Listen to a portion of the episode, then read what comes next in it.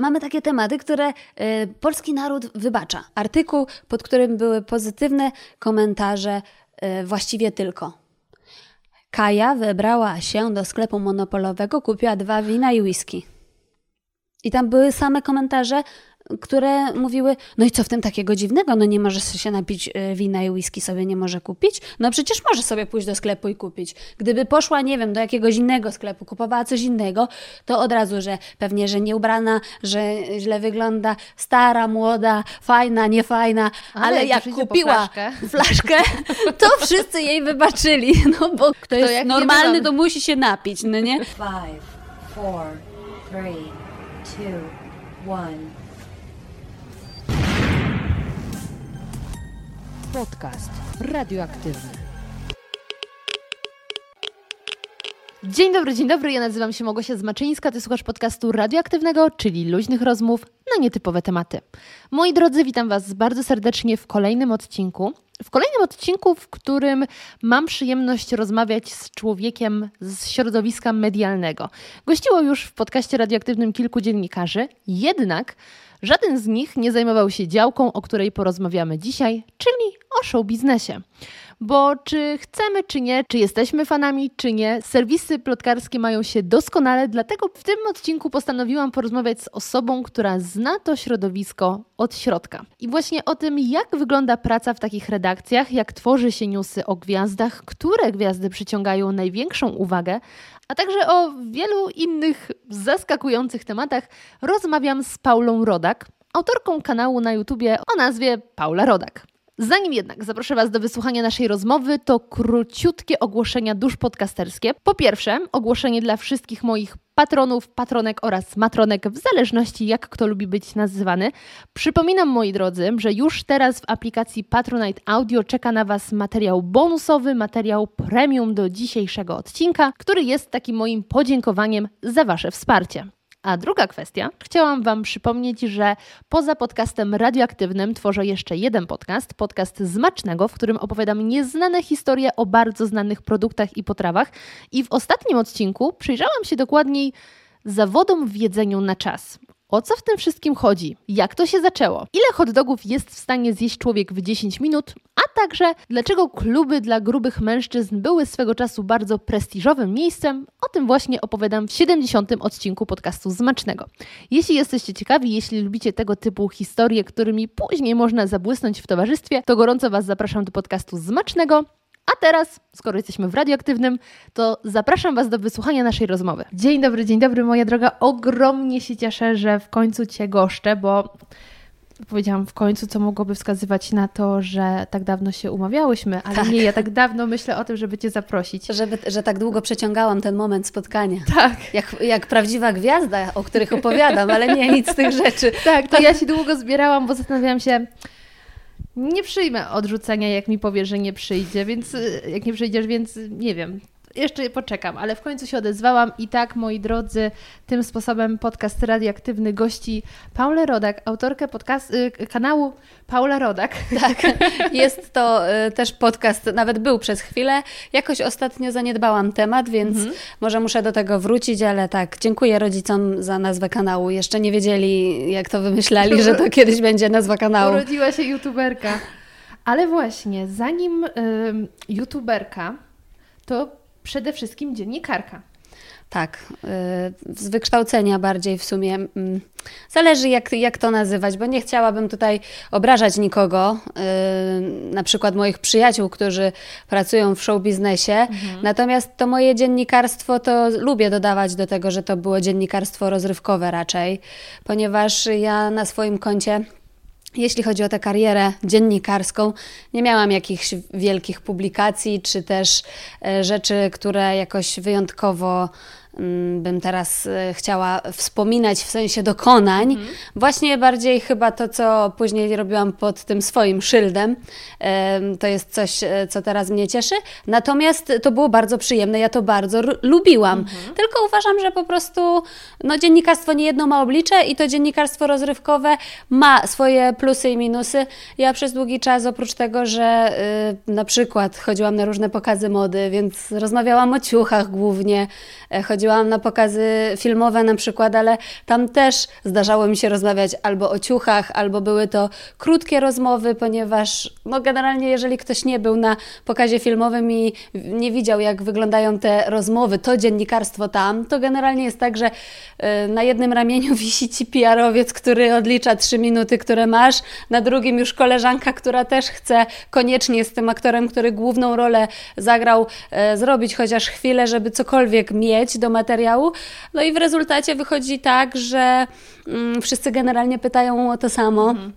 Więc nie jest to jakieś autorskie dziennikarstwo, aczkolwiek myślę, że to dużo mnie też nauczyło, na pewno. Ja o to wszystko Cię dzisiaj zapytam, natomiast y, w woli ścisłości, dla tych, którzy nie mieli dotychczas przyjemności na Ciebie trafić, bo na przykład nie mieli takiego farta jak ja, że podsunął im y, Ciebie YouTube, to w krótkie wprowadzenie. Prowadzisz kanał, który właśnie nazywa się Paula Rodak, ale to jest kanał, na którym możemy usłyszeć historię o ludziach, które, których na pewno znamy, czy to z nazwiska, czy imienia, to w zależności kto ma pamięć, ale z ekranu, ze sceny e, i duże nazwiska i ty w bardzo takim krótkiej formie. Ile? Z 15 minut mają odcinki, nie? Tak, staram się mniej więcej, żeby tyle miały, chociaż nie zawsze, nie przy wszystkich postaciach mi się to udaje. Staram się to ścisk ściskać, prawda, żeby to była taka pigułka, ale czasem po prostu za dużo się dzieje u kogoś w życiu, więc... No tak, ale wiesz, to dalej streszczasz 80 powiedzmy lat kogoś tak. w 20 minut, to dalej jest bardzo krótka forma.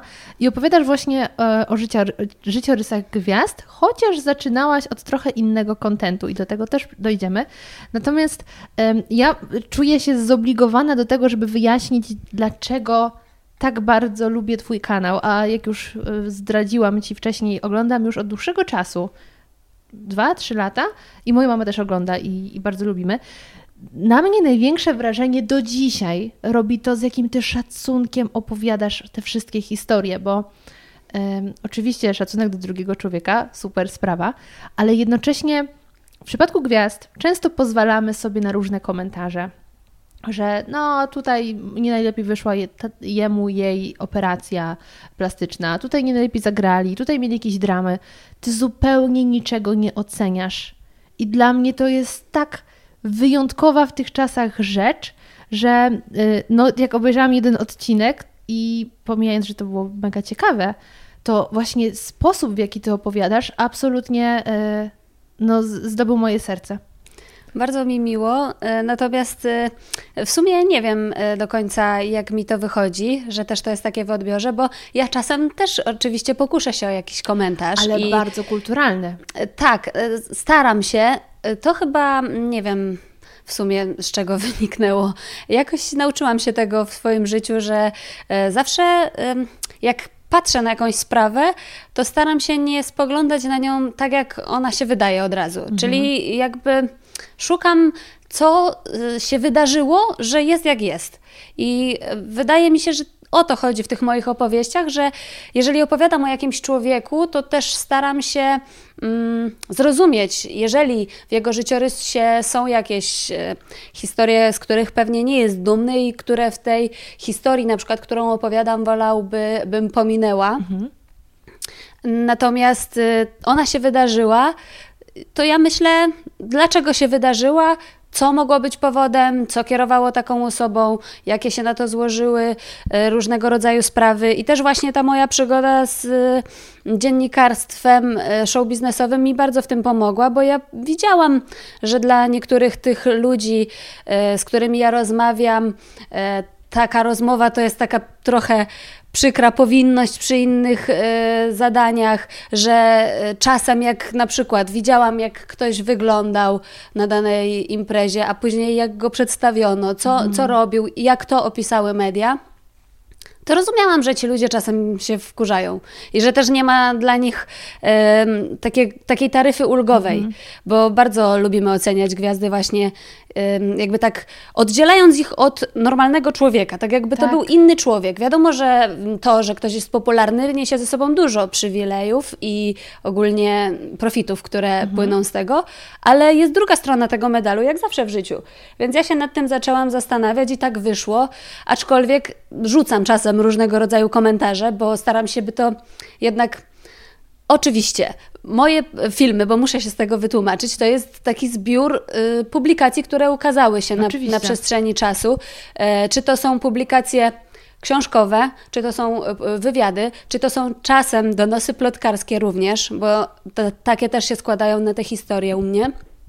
E, to, e, to ja to wszystko zbieram w jedną całość. Więc z drugiej strony można by powiedzieć, że to nie jest jakieś mega autorskie działanie, ale właśnie przez to, że ja to opisuję z tej swojej perspektywy, ze swojego punktu widzenia, e, czasem osoby, które znam, na przykład są później bohaterami, które poznałam, bo znam to mhm. za duże słowo, są bohaterami moich odcinków i potem też okazuje się, że ja robię z tego trochę taką publicystykę jednak, bo opowiadam opowiadam z tym komentarzem też. A że on jest taki, a nie inny, myślę, że nie zawsze mi wychodzi, że jest taki akurat w punkt, wiadomo.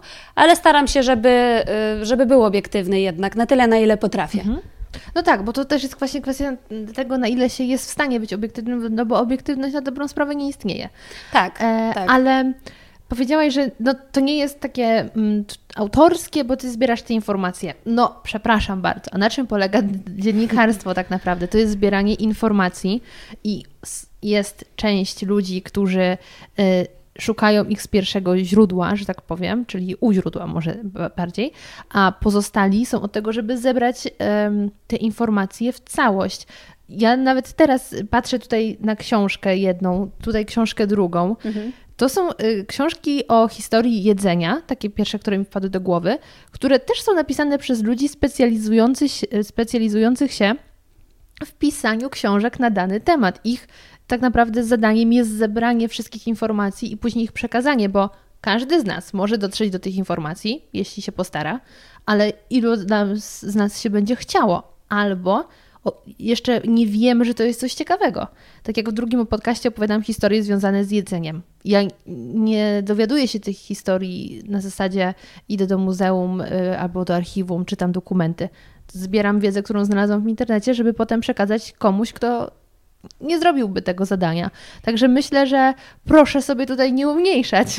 Nie, po prostu może to są jakieś takie moje marzenia, bo ja kiedyś pewnie chciałabym jeszcze więcej, mhm. prawda? Bo myślę, że gdybyśmy przestali y, planować, co tam jeszcze sobie w życiu zrobimy, co nam wyjdzie, co nam nie wyjdzie, to, to wychodziłoby nam to, co robimy słabo, więc pewnie to z tego wynika. Mhm. Ale no, ja czasem dostaję no, różne komentarze, no prawda? Tak. Więc, y, więc po prostu też staram się jakby odpowiadać na, na te różne opinie na mój temat. Różnie bywa, aczkolwiek 90 8% tego, co do mnie dociera, to są jednak pozytywne rzeczy, więc e, z tego się trzeba cieszyć, bo mamy też taką e, umiejętność, że jednak to, co negatywne, jakoś tak bardziej nas dotyka mhm. i wtedy e, z tym się nie zgadzamy, więc częściej o tym mówimy. Aczkolwiek, no pewnie też możemy o tym pogadać, bo to jest też tak, ciekawy tak, temat. Tak, tak, tak. Dużo tych wątków jest, mm, ale myślę, że na chwilę zostawimy Twój kanał, żeby sobie tutaj odpoczął. I cofniemy się do początku, czyli do tego, jak to się w ogóle stało, że postanowiłaś związać się z show biznesem od tej właśnie strony takiej dziennikarskiej. Y, czy ty od początku swojego świadomego życia miałaś taką ochotę najpierw śledzenia doniesień o gwiazdach, a potem docelowo y, samej y, poszukiwać tych doniesień, czy to wyszło zupełnym przypadkiem? Myślę, że nie takim przypadkiem całkiem.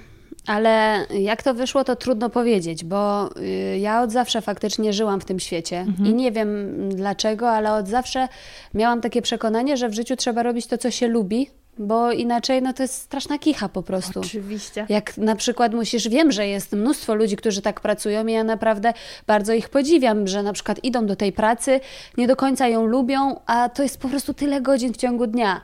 Więc... Yy, ja musiałam sobie odpowiedzieć na to pytanie. Nie wiem, czy mi nie pomogli trochę rodzice w tym, że yy, moi rodzice są rolnikami i oni mnie tam zaciągali, w sensie nie siłą, no ja mhm. chciałam im pomagać, ale robiliśmy różne rzeczy czasem nie byłam jakoś tam e, wykorzystywanym dzieckiem, żeby tu nikt nie dopisał żadnej historii. Natomiast faktycznie tak było, że e, pomagałam rodzicom i strasznie tego nie lubiłam. Mhm. Ale e, no chciałam, chciałam, bo przecież dużo od nich dostawałam na co dzień, e, więc chciałam im pomóc. I tak sobie pomyślałam, że kurczę, ja muszę zrobić e, coś, żebym ja nie robiła rzeczy, których ja nie chcę robić. Mhm. I e, z drugiej strony, druga strona te, tej historii jest taka, że podobno jak się urodziłam i przyszli mnie nagrywać, y, sąsiad miał kamerę. I przyszedł z kamerą na chrzciny, żeby była taka pamiątka w domu, jak ja wyglądałam, jak, y, jak tam miałam trzy miesiące w takim wielkim, jakimś białym czymś na głowie, sobie leżę i zobaczyłam tę kamerę i, i tak bez zębów się do niej zaczęłam szczerzyć. To jest autent, autentyczna historia. Zresztą ostatnio też wykorzystałam podczas naszego ślubu na podziękowaniach dla rodziców e, nagranie kolejne z dzieciństwa, gdzie w ramię od starego telewizora siedzę i przedstawiam jakieś tam informacje z, ze szkolnego mm, podwórka. E, więc nie wiem, czy, czy ja to wybrałam, czy to mnie wybrało. Ja po prostu trochę jestem taka mm, nie wiem, nie wiem jak to nazwać. Ja jestem taka, że całym. O, już się denerwuję, denerwuję się. Tak, pies podcastowy wrócił, moi drodzy, Nery jest z nami. E, więc ja nie wiem, z czego to się wzięło. Ja mam taką naturę, że ja jestem, ja mówiłam ostatnio nawet do mojego męża, że ja jestem, kurczę, trochę zawsze na scenie. I to nie mhm. wynika w ogóle z tego, że nie wiem, jakoś lubię się przechwalać czy coś, tylko po prostu człowiek ma taką naturę trochę. I ja chyba jako dziecko chciałam e, być aktorką, to wiele dziewczynek marzy aktorką, piosenkarką. Śmiałam się też, że jestem trochę za mało zdolna do jednego i do drugiego, bo... i jakoś tam ładnie śpiewałam, ale... Wtedy dziennikarstwo jak... jest idealnym rozwiązaniem. Dokładnie, trochę tak. Ja szczerze, szczerze powiem, że tak jest i, i jakoś, a że po prostu zawsze podziwiałam tych ludzi, którzy mm. właśnie byli trochę mm. zdolniejsi, którym się udało i którzy zrobili coś fajnego. Jakoś tak y, cieszę się z tego, że mogę gadać po prostu, z tego żyć, że komuś się chce tego słuchać i, i naprawdę gadam o tych ludziach, którzy moim zdaniem zrobili coś, co nie wiem, no może ja nie próbowałam, może jakbym spróbowała, to by mi się udało, ale ja nie próbowałam do końca, więc nie wiem tego teraz, więc pozostaje mi po prostu podziwiać tych, którym to wyszło i spróbowali. Ale to jest w ogóle niesamowite, że ja słuchając Twojej historii widzę tak wiele punktów wspólnych, bo ja też jako dzieciak to już mi rodzice mówili, zawsze uwielbiałam oglądać kasety wideo i na tych kasetach oglądać siebie. Oczywiście. I to jest takie, wiesz, i, i też za mało zdolna i za mało odważna na y, aktorkę. Śpiewać y, umiem, kiedy nikt nie słucha. A też mnie zawsze ciągnęło do tego świata, bo on mi się wydawał tak po prostu ciekawy, tak inny od tego, co no, miałam na co ale dzień. Ale umówmy się, że nie, nie robiłybyśmy tego, gdyby nie, nie to. Każdy, kto wychodzi i ma czelność cokolwiek publikować w internecie i wystawia się ludziom jakby na tacy im się podaje, mhm. to chyba e, musi to mieć, bo inaczej to by była strasznie masochistyczna e, opowieść, po prostu smutna. Tak. No nie da się inaczej.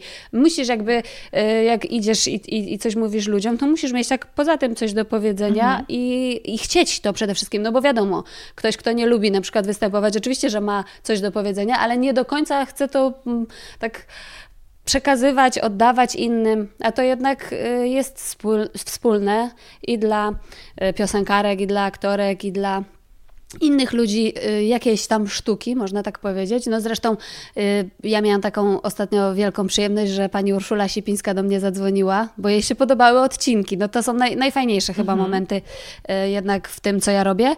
I ona mi powiedziała, no ja cię bardzo serdecznie pozdrawiam, bo wiesz, bo ty, bo ty też jesteś artystką. I ja tak sobie pomyślałam, Boże, ja jestem artystką, mówi mi Urszula Sipińska.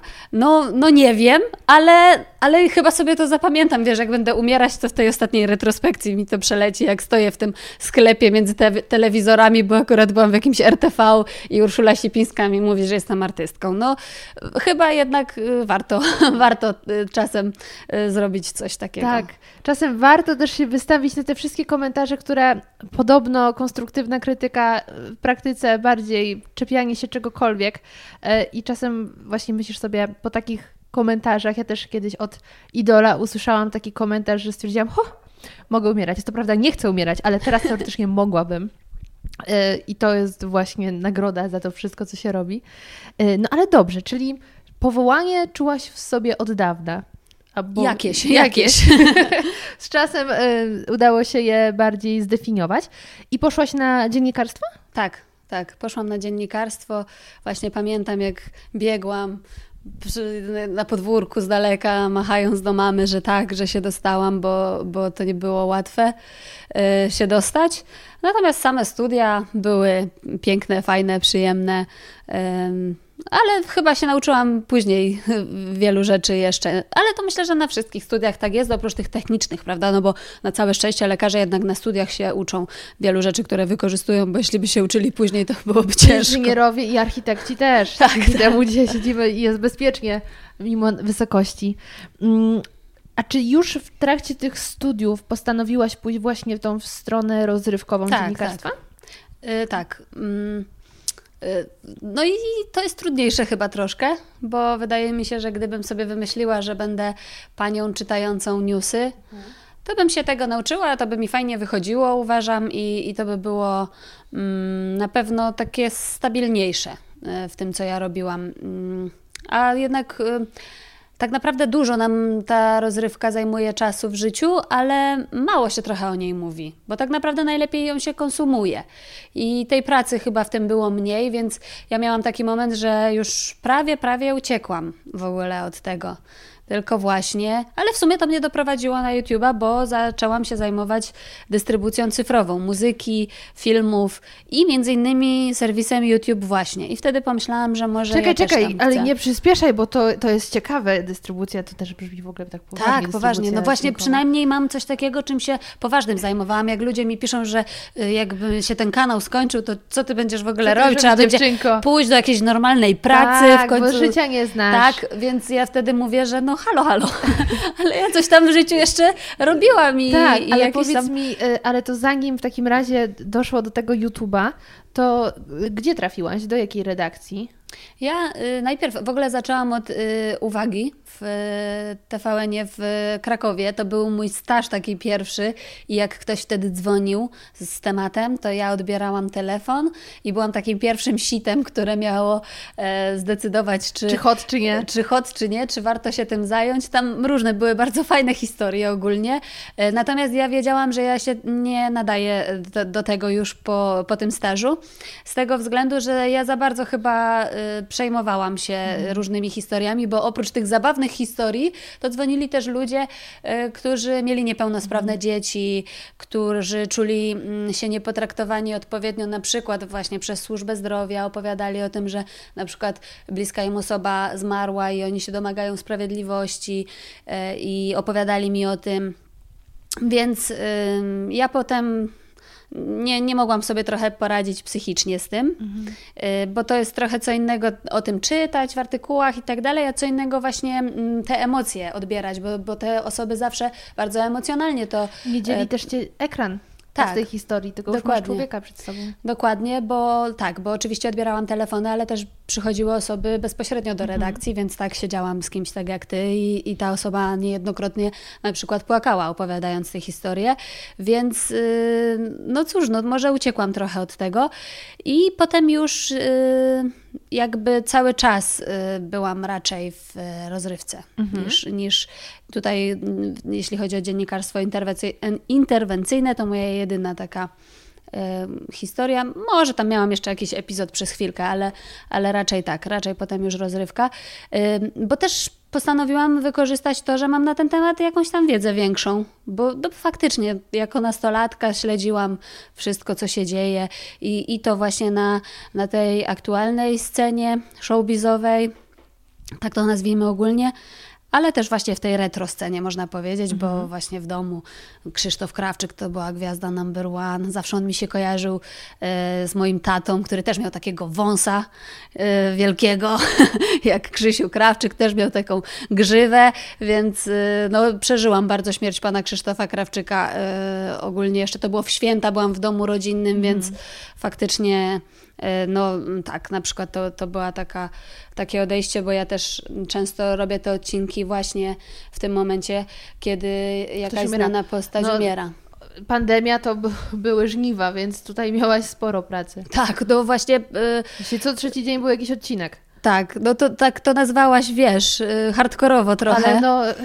Ale tak. Ale nie w kontekście żniwa, że ty miałaś takie plony dobre, tylko że po prostu no, pandemia zabrała tyle osób. To prawda, e, to prawda i ja po prostu już... e, Chodzi o to, że tutaj jest taki paradoks, że te odcinki e, generują zawsze większe wyświetlenia i ludzie są bardziej zainteresowani. Wiele nowych osób trafia na mój kanał, bo po prostu ktoś, kogo lubili, kojarzyli, odchodzi, więc wyszukują informacje na jego temat i trafiają na mój kanał.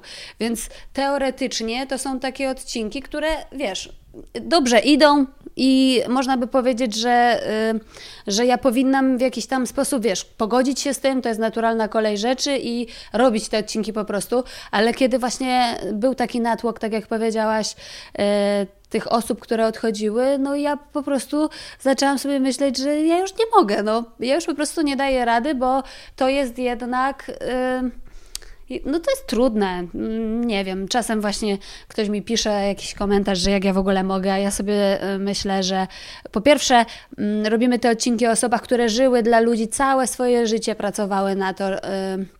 Zainteresowanie. Na, n- Niezależnie od tego, czy robili bardziej czy mniej komercyjne rzeczy, to jednak robili to zawsze dla swojej publiczności. Więc nic dziwnego, że ta publiczność chce się dowiedzieć, jak wyglądało ich życie, ale z drugiej strony, mm, no nie ma co ukrywać, że mm, też jest to taki moment podsumowań. No nic już więcej nie dopiszemy do tej historii. Ona się w pewien sposób zamyka, ale to nie zmienia faktu, że wolę robić odcinki e, na przykład o osobach, które mają się świetnie, albo też przypominać e, takie osoby, które odeszły jakiś czas temu. Jednak zawsze, zawsze to jest trudniejsze zadanie i no nie wiem, może ja jestem jakaś taka niezdrowo wręcz empatyczna, że czasem mi to ciężko przychodzi, mm, mimo że no nie opowiadam, staram się nie, nie wchodzić w te, te ostatnie momenty jakoś tak, wiesz, głęboko, żeby, żebym miała to tak przeżywać, a jednak mi się nie udaje od tego odcinać. A propos tej nadmiernej empatii, to powiem Ci, że ja mam takie zdanie, że lepiej, znaczy nie lepiej do końca dla nas, bo to jest strasznie wyniszczające właśnie, jak się wieloma rzeczami przejmujesz, bo jesteś empatyczny, ale lepiej być za bardzo empatyczny niż za mało w kontekście świata, że właśnie trochę brakuje empatii ludziom, także uważam, że to, że Ty masz empatię, to jest wspaniałe i nic dziwnego, że to Cię porusza, bo ja na przykład pamiętam odejście gwiazdy, które najbardziej mnie dotknęło, bo Krzysztof Krawczyk też był dla mnie takim szokiem. Na zasadzie to była osoba, która miała żyć zawsze. Tak, jak, E, jak nasza Maryla, która sama mówi, że będzie żyła e, 200 lat. I ja prawda? trzymam ją za słowo. W sensie, Ja też, nie, oczywiście. Nie wyobrażam sobie inaczej. Natomiast em, takie odejście, które na mnie zrobiło duże wrażenie, to był y, Zbigniew Wodecki. I to też dlatego, że po pierwsze on był takim wspaniałym człowiekiem i to był czas, kiedy on wrócił na scenę i wydawało się, że jeszcze tyle będzie robił, ale też miałam z nim taką no, małą styczność, bo się dopiero z nim umawiałam na wywiad do radia, a finalnie do niego nie doszło, ale to było takie nie jestem do końca pogodzona z tym, że go nie ma i do dzisiaj mam jego numer telefonu, bo głupio mi jest go usunąć z książki telefonicznej. Tak, no tym bardziej, że to było w ogóle mega zaskoczenie. Tak. To nie była mm, taka e, sytuacja, że mogliśmy się jakoś z tym pogodzić, bo, e, bo Swoje przeżył. Tak, albo no przede wszystkim był młody właśnie, bo miał chyba 68 lat, o ile dobrze pamiętam, albo jakoś tak plus minus. A po drugie, y, no mm, wiadomo, chorował na serce, ale no nie było jakiejś takiej, nie, nie wisiało nad nami widmo tego, że powinniśmy się na to przygotowywać, więc faktycznie, faktycznie tak. A poza tym ja właśnie też przy okazji mojego kanału nie miałam okazji y, porozmawiać, natomiast spotkałam e, chyba na pana Zbigniewa na gali Fryderyków, to były albo Fryderyki, albo coś w tym stylu, jakaś nagroda muzyczna, bo Mogły on, być on, Fryderyki wtedy. on odbierał nagrodę za tę swoją płytę, którą zrobił kilkadziesiąt lat temu i Tak, teraz ją od, odświeżył, tak. I no super, super człowiek. Właśnie to było jedno z tych wydarzeń, gdzie ja tam się przepychałam przez miliony mikrofonów i w ogóle jakoś go złapałam, nie wiem, czy nie przy toalecie, nie mam pojęcia. I on mi odpowiedział na te kilka pytań, które ja potrzebowałam, a potem tak mnie przepraszał, wziął mnie tak za rękę i powiedział, że bardzo mnie przeprasza, ale naprawdę już musi iść.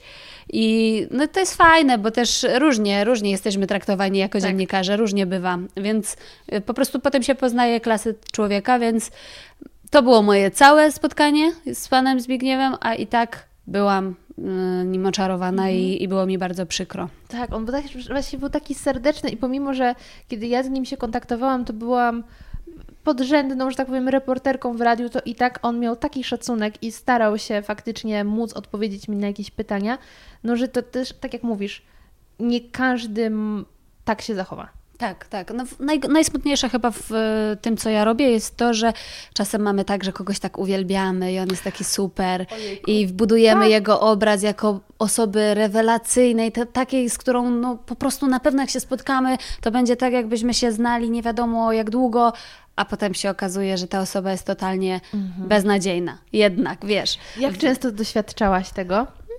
O Boże, no tak jak w życiu, bo Mhm. no, nie, nie różnią się ci ludzie jakoś, wiesz, są ludzie fajni i są ludzie Tak. niefajni, więc spotykamy i takich, i takich.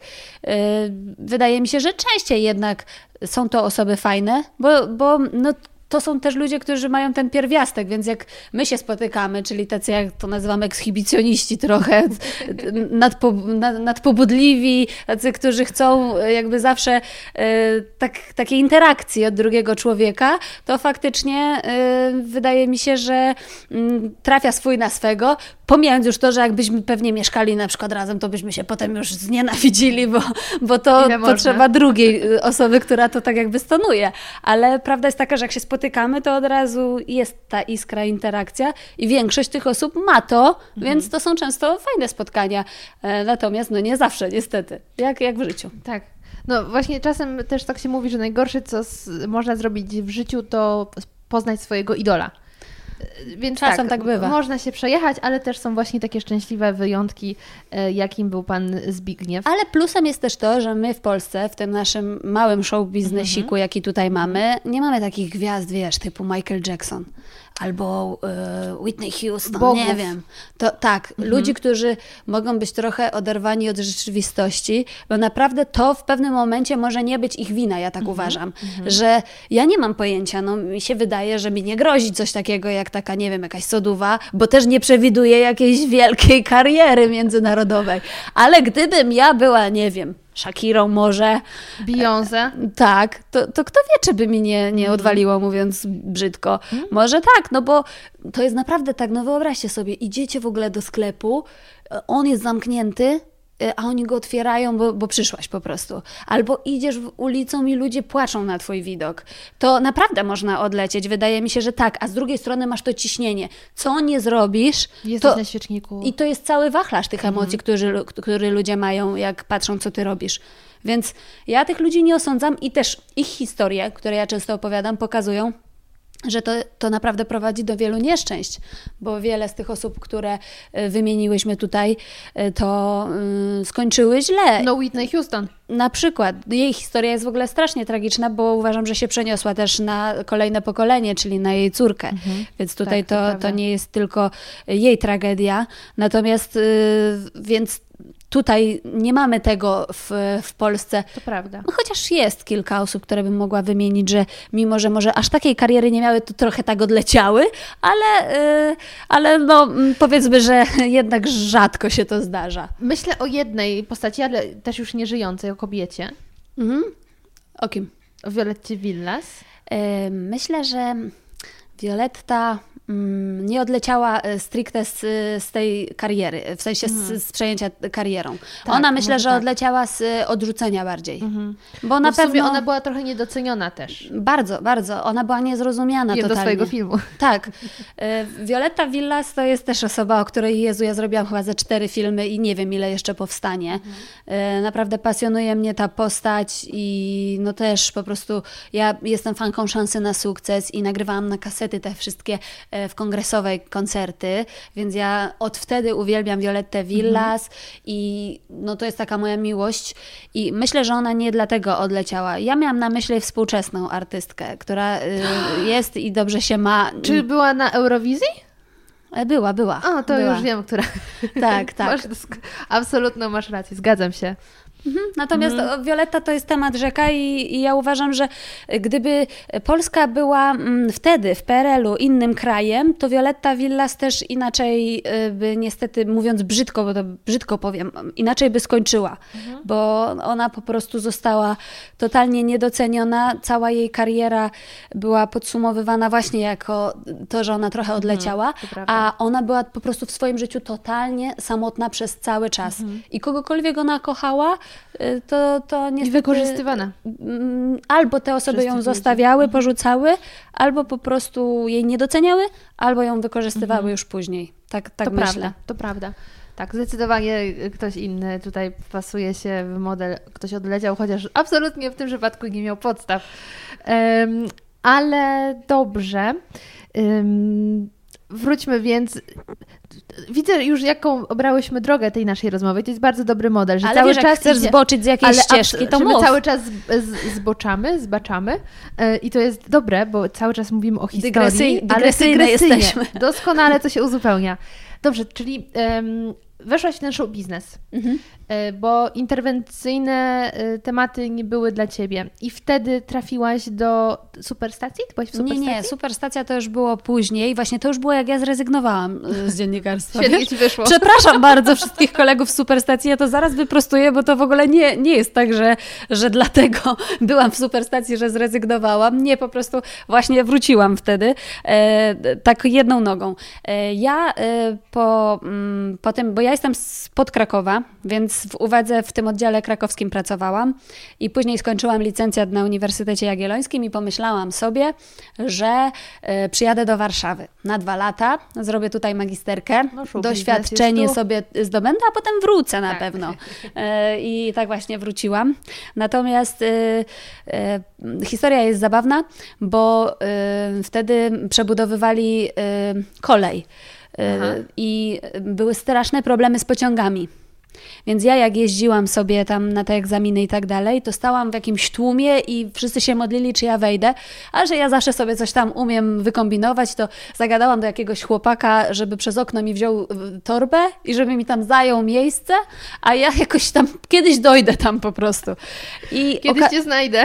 Tak, okazało się, że jak tam sobie siadłam, no to już oczywiście wszyscy na mnie czekali, więc gadka szmatka się nawiązała. No i pytają mnie, co ja w ogóle e, porabiam, po co ja jadę, gdzie ja jadę, co ja robię, więc ja mówię, że ja jadę na studia i że będę szukać jakiejś roboty. I dziewczyna, która tam siedziała, mówi: Słuchaj, a ja pracuję w call center, ogarniam wróżki ogarniam wróżki y, i ja mówię, ale to, że tam ludzie dzwonią i opowiadają i tam im wróżą w telewizji, tak, tak, tak. I to jest taka telewizja, w nocy lecą wróżki, a w dzień leci muzyka. I to się nazywa ITV, a ja nie miałam pojęcia o istnieniu tej telewizji. no, no, no. Ja po prostu początki były, nie? Tak, i ja po prostu na, na fali tego zgłosiłam się tam. I oni mnie wzięli na jakiś bezpłatny staż. I jakoś tak Standard media. Od, od, od tego przynoszenia kawki, później tam różne były perturbacje, ale skończyło się generalnie na tym, że e, produkowałam tam kilka programów, e, bo na wizji nie byłam i między innymi produkowałam taki program Muzyczna Strefa, który wymyślił e, mój szef, który potem mnie tam zatrudnił, a później tak się złożyło, że on, on się rozstał ze stacją, ja to Później dalej e, z tym działałam przez chyba 5 lat, więc to było fajne, bo w tym programie e, mieliśmy i duże gwiazdy, bo to było 5 dni w tygodniu i, i zupełne, zupełne e, nowości, że tak powiem, na scenie muzycznej. Na przykład taki zespół jak Red Lips to w ogóle u nas miał premierę swojej piosenki, tego wielkiego hitu, mhm. więc oni się zawsze śmieją. Nawet jest u mnie wywiad na kanale z nimi, że, że ja ich odkryłam bo ja usłyszałam tę piosenkę, ona mi z głowy nie mogła wyjść i mówię, musicie przyjść, bo na pewno będzie z tego hicior i się nie pomyliłam. Więc w sumie to tak zaczynałam. Potem, y, potem pracowałam w gazeta.pl, czyli mhm czyli y, tam no, zajmowałam się generalnie przez, przez krótki moment, bo, bo tam się średnio dogadałam z szefową, czasem tak bywa. Owszem. Y, zajmowałam się tam gwiazdami, też w plotku pracowałam, więc y, te, też takie typowe plotkarskie dziennikarstwo przez chwilę i tam już właśnie byłam od wideo, więc tam przeprowadzałam rozmowy i tak dalej. Później, później przeszłam miała być powstać nowa telewizja, która w końcu nie powstała, ale ostatecznie pół roku tam pracowałam i jeszcze potem w ogóle... Dobra, to czekaj, to teraz robimy przystanek w plotku. Bo ja powiem Ci, że w ogóle y, mam tak, że ja zapominam niektóre wydarzenia z mojego życia. Mhm. Takie epizody i nagle jak na nie trafiam, gdzieś szufladka się otwiera jest takie to się wydarzyło, czy ja sobie to zmyśliłam? I właśnie ostatnio, myśląc już o naszej rozmowie, nagle do głowy wpadło mi, że ja chyba kiedyś przepracowałam dzień w portalu plotkarskim, tak wiesz. I który to był? Wydaje, że to musiało być epickie wydarzenie. Ja naprawdę mam wrażenie, że byłam tam dzień, maksymalnie dwa, ale wtedy przypomniało mi się pomieszczenie, że był taki okrągły stół, każdy siedział z tym laptopem i to był Jastrząb Post. A, okej. Okay. Jak do tego doszło, nie do końca pamiętam, ale to być może było jakoś związane z tym, że ja też bardzo y, lubiłam program na językach. Mm -hmm. I w momencie, kiedy już prawie udało mi się tam dostać, byłam już po rozmowach tam z wydawcą, że mogłabym być tym reporterem i tak dalej, ściągnęli program z anteny, więc mm -hmm. to był ten moment. Ale wtedy właśnie jakoś dostałam namiary do Agnieszki Jastrzębskiej. Jastrzębskiej, tak. E, I, I, przyszłam do nich i wydaje mi się, że napisałam nawet jakieś dwa artykuły i jeden mm. być może był... A miałaś taki pseudonim? Czy Chyba byłam z nazwiska, A, nie wiem, boję bo się dużo teraz... ludzi ma pseudonimy. E, tak. Jak pisze te e, newsy. Ale ja nie wiem, czy to nie zostało jako szkic. Mhm. Natomiast czułam się tak niekomfortowo z tym, że jeszcze te newsy, które są, bo gdyby podać informacje, ubrali się tak i tak, to jedno, ale przez to, że to musi być oceniające i zazwyczaj mhm. na zdjęcie okładkowe wybiera się najgorsze możliwe ujęcie, to się z tym źle czułam, bo to nie jest moja natura. Tak. E, jestem ciekawa, jakie są Twoje doświadczenia. Jak się czułaś z tym, że pracujesz w takim plotku? To znaczy, wiesz, nie, nie udawajmy, że wszystko w naszym życiu to jest coś takiego, że to jest takie przemyślane mhm. i po prostu tak y, kierujemy tym swoim życiem, bo tak wiemy, nie, gdzie ono przypadek. ma prowadzić. Więc y, to po pierwsze, na pewno to, to trzeba wziąć pod uwagę y, w ogóle jakby zaczynając tę opowieść. Druga rzecz jest taka, że ja jak byłam w tym plotku, to ja sobie to tak tłumaczyłam, że ja przecież jestem od tego wideo, więc ja się będę spotykać z tymi ludźmi, więc jak oni będą na coś wkurzeni, to oni powiedzą to albo mi, albo przed tą kamerą. No dostałam potem opierdziel straszny, na przykład od męża Natalii Siwiec w ogóle, bo jakiś artykuł był, że się nierówno wysmarowała samoopalaczem i tak to pana Mariusza zdenerwowało, ale oprócz tego on jest bardzo fajny, więc i Natalka też jest super, chociaż dużo ludzi mówi, że nie i tak dalej dalej. Ona jest naprawdę bardzo fajną osobą, właśnie taką, z którą się super rozmawia, mhm. E, więc, e, więc się nie gniewam za to. E, natomiast Plotek też jest, jest fajniejszy, bo właśnie nie, nie jest aż tak mocno oceniający. Mhm. Jakoś tak y, pamiętam, że jak tam pracowałam, to najważniejsze było to, żeby y, zadzwonić do y, osoby, o której jest y, ten news, żeby to nie był taki news z dupy, mhm. sorry, mhm. ale często tak jest właśnie, jeśli chodzi o te portale plotkarskie, tylko żeby jednak uzyskać ten komentarz. Co prawda, jeżeli ktoś mówił, że y, odmawia komentarza, to, to też pisało, to był że... jakiś komentarz. Tak, Natomiast tak fakt jest taki, że tutaj mm, uważam, że to nie, nie był najgorszy, mhm. y, ale wkurza mnie dzisiaj na maksa y, jednak to, że y, te treści często w portalach różnych tego typu są takie szczujące. Bo o to ci Ale wydaje mi się, że najgorszy jest pudelek. Tak, tak. Dobrze, że to ty powiedziałaś, bo ja z racji różnych konotacji prywatnych y, wolałam, żeby to nie padło. Po prostu mnie to strasznie wkurza, mhm. jak ja czytam, mhm. że pojechała na wakacje, zazdrościcie jej, no pojechała na wakacje, na litość boską, no. Każdy może. Każdy może jechać na wakacje. Pojechała Pytanie na wakacje gdzie? w pandemii. Wszyscy jeżdżą na wakacje, y, jej nie wolno.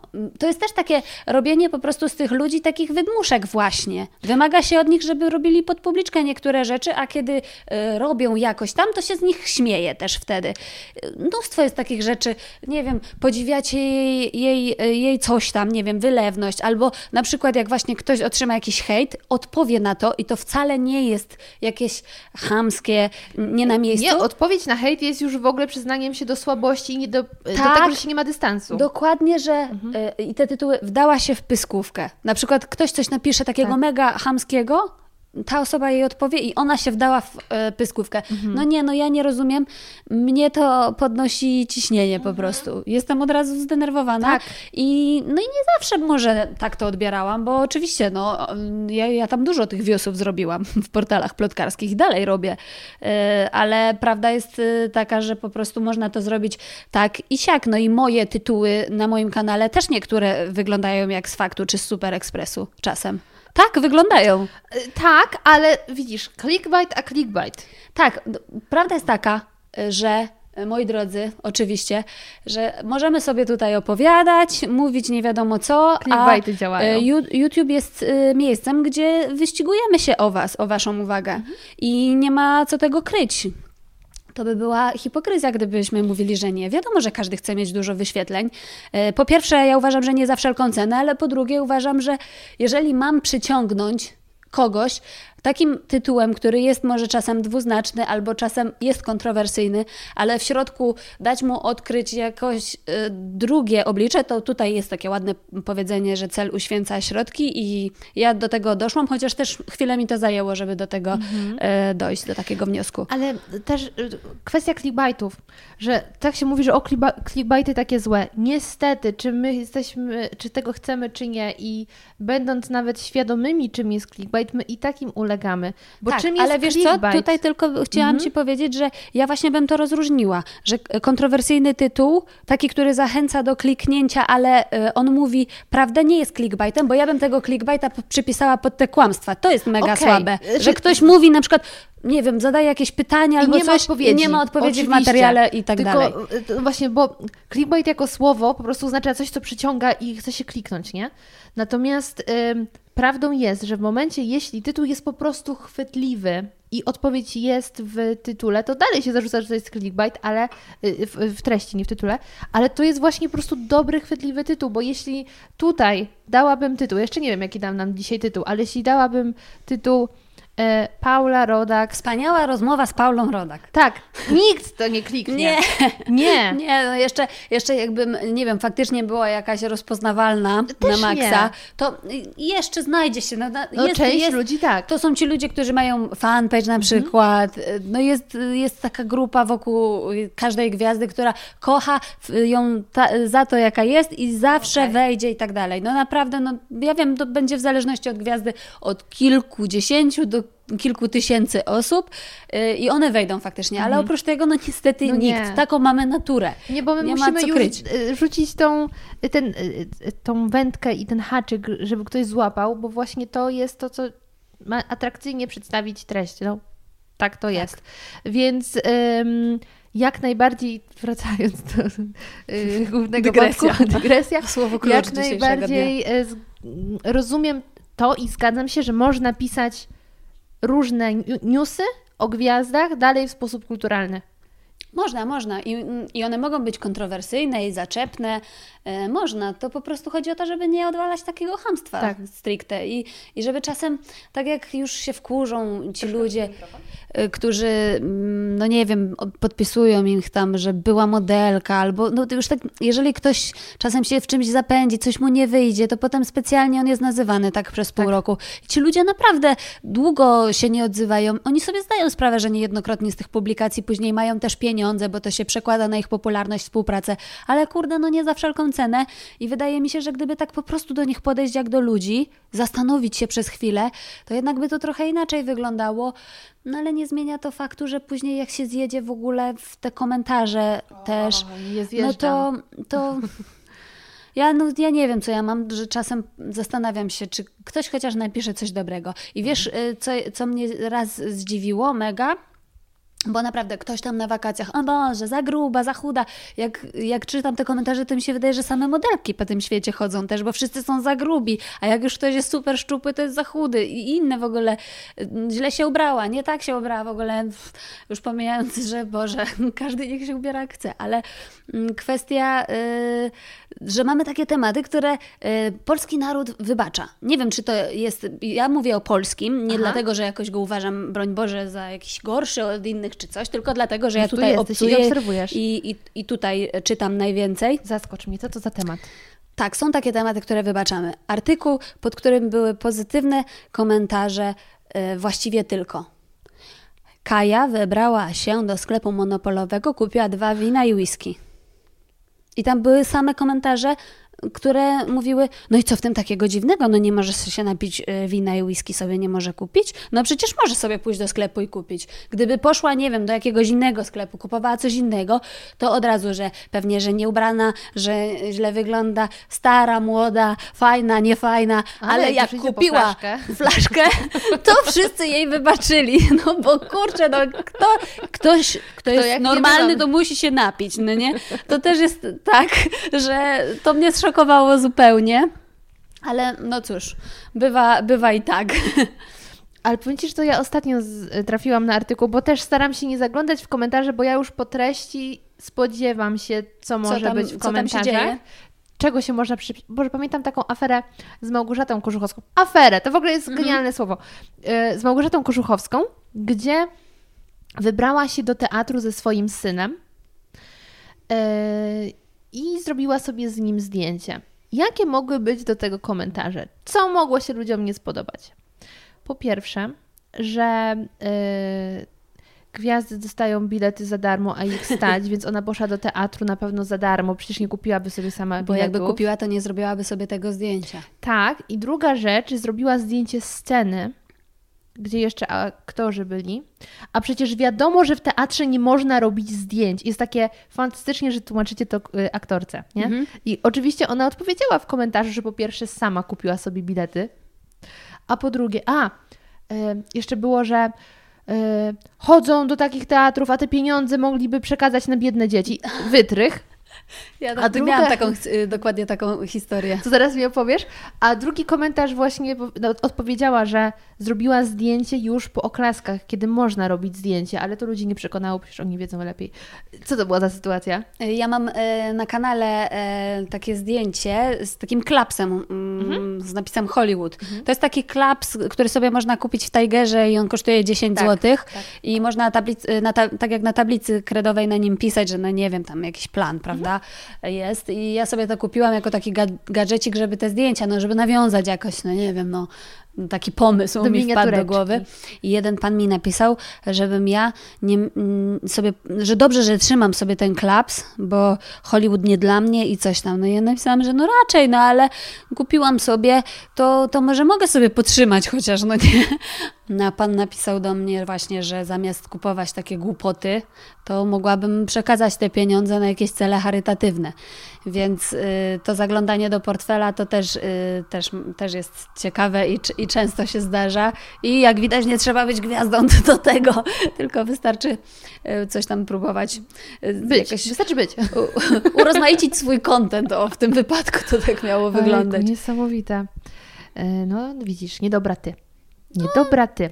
E, tak. No dobrze, byłaś w plotku y, i robiłaś wideo już tam. Tak, tak. Ale y, byłaś od produkcji tego wideo, czy byłaś od już jeżdżenia na eventy i zadawania pytań? Wiesz co, no, w takich y, redakcjach to często jest wszystko w jednym. Okej, okay. więc... no to jak Ci, powiedz mi, było z tym zadawaniem pytań? Jak wspominasz ten czas zagadywania gwiazd? Czy na początku w ogóle byłaś taka trochę onieśmielona, że ojejku, to jest Tak, na pewno, na pewno. Y, tylko, że właśnie już się y, ośmieliłam w tym ITV trochę, ale później na tych wszystkich galach, no to też y, na pewno się tym na początku trochę zachłysnęłam, że to takie fajne i w ogóle tak sobie z bliska to mogę pooglądać, więc na pewno no, jarałam się tym, e, tak. Natomiast e, pamiętam, że ta presja mnie bardzo stresowała, ta presja, którą sobie sama nakładałam, że właśnie chciałabym e, wyciągać trochę od tych ludzi. I tutaj no, chyba celowo używam tego słowa, że wyciągać, bo jednak, żeby tak zawsze trochę więcej niż inni mieć. I coś ciekawszego. Coś ciekawszego, coś może czasem bardziej kontrowersyjnego. Nie ma po prostu co kryć, że tak, myślę, że, że jest coś w tym stylu, jak już pracujesz E, w tego typu pracy. Mhm. Myślę, że tak, e, ale właśnie wracając do superstacji, która była później, to później to bardzo doceniałam, że ja tam pracowałam przy programie, który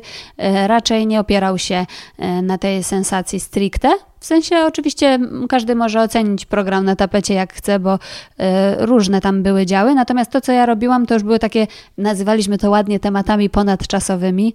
Y, natomiast z dziennikarskiego punktu widzenia to było już dość zabawne, bo ja naprawdę wymyślałam sobie po prostu y, różne pierdoły, mówiąc krótko, o które można zapytać.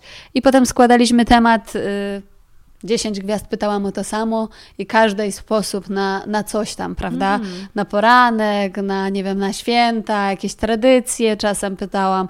No przeróżne to były rzeczy, które trzeba było wymyślać, więc to tak wyglądało i ja już wtedy robiłam to dodatkowo do takiej pracy bo wtedy to ja robiłam wszystko, można powiedzieć, ale e, tak, e, że już wtedy trochę uciekłam z tych mediów, a to pozwoliło mi tak jedną nogą zostać i już nie było tej presji tam. Mhm. Więc pod tym względem to było fajne. Bo ja już przez chwilę, tak jak powiedziałam, żegnałam się trochę z tym zawodem, bo stwierdziłam, że właśnie y, bardzo dużo to kosztuje pracy, bardzo dużo czasu, nie jest to doceniane w żaden sposób często, a y, jednak y, też kasy nie przynosi a to też czasem staram się y, widzom uświadomić, że można kochać, tak jak już powiedziałyśmy na wstępie, bardzo swoją pracę, ale rachunków się nie zapłaci. Psa się nie wyżywi. Z niej właśnie. Dokładnie. Obie mamy takie małe mordki tak, do wykarmienia. Z całkiem sporymi żołądkami. Mm, ale mm, powiedz mi, czy się mylę, natomiast wydaje mi się, że to boom na gwiazdy obecnie trochę minęło, bo tak właśnie myślę o tej superstacji i ten program, to on chyba też był nadawany mniej więcej wtedy co na językach. Mhm. Tak. Był też Magiel Towarzyski na TVN Style i te gwiazdy były tak bardziej mielone w telewizji. Social, me social media to zabiły, bo, mhm. no bo ludzie przestali chcieć... Mm, z jednej strony właśnie to jest trochę tak, że ja też składam te informacje, y, a te e, programy, które wymieniłaś, też zbierały i to też często z social mediów z mediów społecznościowych, jak pewnie część moich widzów by mnie poprawiła ładnie, e, i, i przedstawiały w jednej całości, w materiale, co tam się dzieje u gwiazd i tak dalej. Mm, więc z jednej strony to dobrze, bo jak ktoś, nie wiem, nie ma tej pasji, żeby śledzić, gwiazdy na przykład na Instagramie, oglądać ich profile codziennie, co tam się u nich dzieje, albo też yy, po prostu nie ma czasu tego robić, a lubi to, to mu to zbierało w jedną całość. Ale y, moim zdaniem właśnie media społecznościowe to, to doprowadziły do końca, bo tam trzeba było słuchać o różnych gwiazdach, a teraz sobie możesz wybrać, kogo chcesz śledzić. Mhm. I tak naprawdę jesteś tak blisko. Jak ci się coś nie podoba, to możesz napisać. Jak ci się podoba, to możesz pochwalić. Mm, moim zdaniem, właśnie to jakby tę całą e, serię skończyło. Tym bardziej, że właśnie w internecie pojawiło się mnóstwo y, takich komentujących mm, kanałów. Y, teraz często to są też gwiazdy YouTube'a na których ja się w ogóle nie znam ak akurat, bo ja już chyba zostałam właśnie dinozaurem, yy, więc ja się nie znam na tych wszystkich youtuberach, mhm. którzy są teraz popularni. Yy, trochę wiem, bo mój chrześniak mi opowiada czasem, natomiast yy, no, oglądam czasem te kanały komentary i myślę sobie, Boże, gdybym tylko wiedziała, o kim mówicie, to mogłabym coś powiedzieć więcej, ale są też takie, które show biznes komentują, mhm. prawda? Kanały. Więc myślę, że to się tutaj jednak przeniosło. Mhm. No, zresztą jak wiele innych rzeczy trafiło do sieci. Mm, a zastanawia mnie, co było dla Ciebie największym takim zaskoczeniem, że żyłaś sobie najpierw jako człowiek poza telewizją, poza show biznesem i pewnego dnia do niego wchodzisz. I ja też po sobie wiem, że jak przepracowałam trochę w mediach, to potem już na więcej rzeczy patrzyłam z takim podejrzliwością i myślę sobie, no ja już wiem, jak to wygląda od środka i to nie jest tak pięknie. I ciekawa jestem, jakie rzeczy dla Ciebie były takim zaskoczeniem albo takim właśnie z końcem pewnej iluzji, w której żyłaś. A skąd się u Ciebie wzięła ta podejrzliwość? Y, ja pracowałam y, w redakcji, która zajmowała się powiedzmy telewizją, ale obok był portal. I mhm. też widziałam, jak powstają artykuły na różne tam działy, wiesz, motoryzacja, podróże, mhm. kobieta i tak dalej. I jak widziałam, jak wygląda proces tworzenia tych materiałów, że liczy się ilość, a nie jakość i też często nierzetelnie sprawdzane informacje, to takie było, mm to jeśli teraz mi ktoś powie, że przeczytał na jakiejś stronie, że coś tam, to od razu ja się pytam, co to za strona mhm. i że zanim co cokolwiek uwierzysz, najpierw zrób własny research. A wcześniej bym uwierzyła, że jeśli ktoś napisał coś na danej stronie, to na pewno tak jest. Też się tak zdarzyłam mhm. z takimi y, rzeczami. A w kontekście gwiazd na przykład, miałaś coś takiego, że wcześniej wierzyłaś, że coś wygląda tak, a jak zobaczyłaś to od środka, to już wiesz, jak jest naprawdę? Tak, no przede wszystkim to zobaczyłam, że to, to wszystko jest takie trochę bułka przez bibułkę. Przynajmniej w Polsce, no tak jak mówię, bo jednak ten nasz show biznes nie jest duży i e, są różne gale i, i one tak pięknie wyglądają właśnie, a tak naprawdę różnie to bywa. Mm, no ja też jak zaczęłam pracować e, w mediach, to mm, też właśnie no strasznie to było przykre, że bardzo dużo w redakcjach różnego rodzaju pieniędzy zarabiają te treści show biznesowe, bo jednak one się klikają, ludzie lubią o tym czytać, ale mm, w takim środowisku i tak e, w, w redakcjach to jest traktowane jak takie zgniłe jajo. W sensie musimy już wepchnąć po prostu na czołówkę e, tę rozmowę twoją którą zrobiłaś. No bo ci się udało, bo coś tam właśnie wyciągnęłaś od człowieka, a, e, a tak naprawdę wolelibyśmy o gospodarce napisać, albo wrzucić właśnie tam na tę jedynkę, na sam szczyt strony, albo wolelibyśmy o polityce, albo no chociaż o tych sprawach społecznych. Albo chociaż te interwencje, ale musimy napisać, jak się naprawdę nazywa Modest Amaro. To, to, była moja taka sprawa. A jak się nazywa Modest Amaro? Jezu, zapomniałam jak się nazywa Modest Amaro, ale ma, ma jakieś po prostu Czekaj, skomplikowane sprawdźmy. nazwisko. Część tak. Edukacyjna tej rozmowy. To ty sprawdź, y, bo ja y, zapomniałam, natomiast właśnie tak miałam. Zrobiłam kiedyś artykuł o tym, jak naprawdę nazywa się Modest Amaro, i to było po prostu totalnie wyśmiane w redakcji, że wow, ale temat. No faktycznie jest to odkrycie Ameryki pewnie ale Wojciech. klikało się. Wojciech, tak, ale na nazwisko. Basiura. Basiura. Co ty mówisz? Tak. To skąd jego Amaro? No pewnie, żeby pasowało do gwiazdek, myślę, ale co jest w tym złego? Boże, no, ludzie mają pseudonimy. Pola Negri też się nazywała tak. Chałupiec, a nie Violeta Villas nazywała się Czesława, no. Gospodarek. Więc, y, więc no, no, no, tak ale, to patrz, wygląda. Ale nie spodziewałam się, że to jest bardziej pseudo. Mhm. No jest. Ale jest. super. Widzisz? Przy okazji. I właśnie. Kliknęłabym.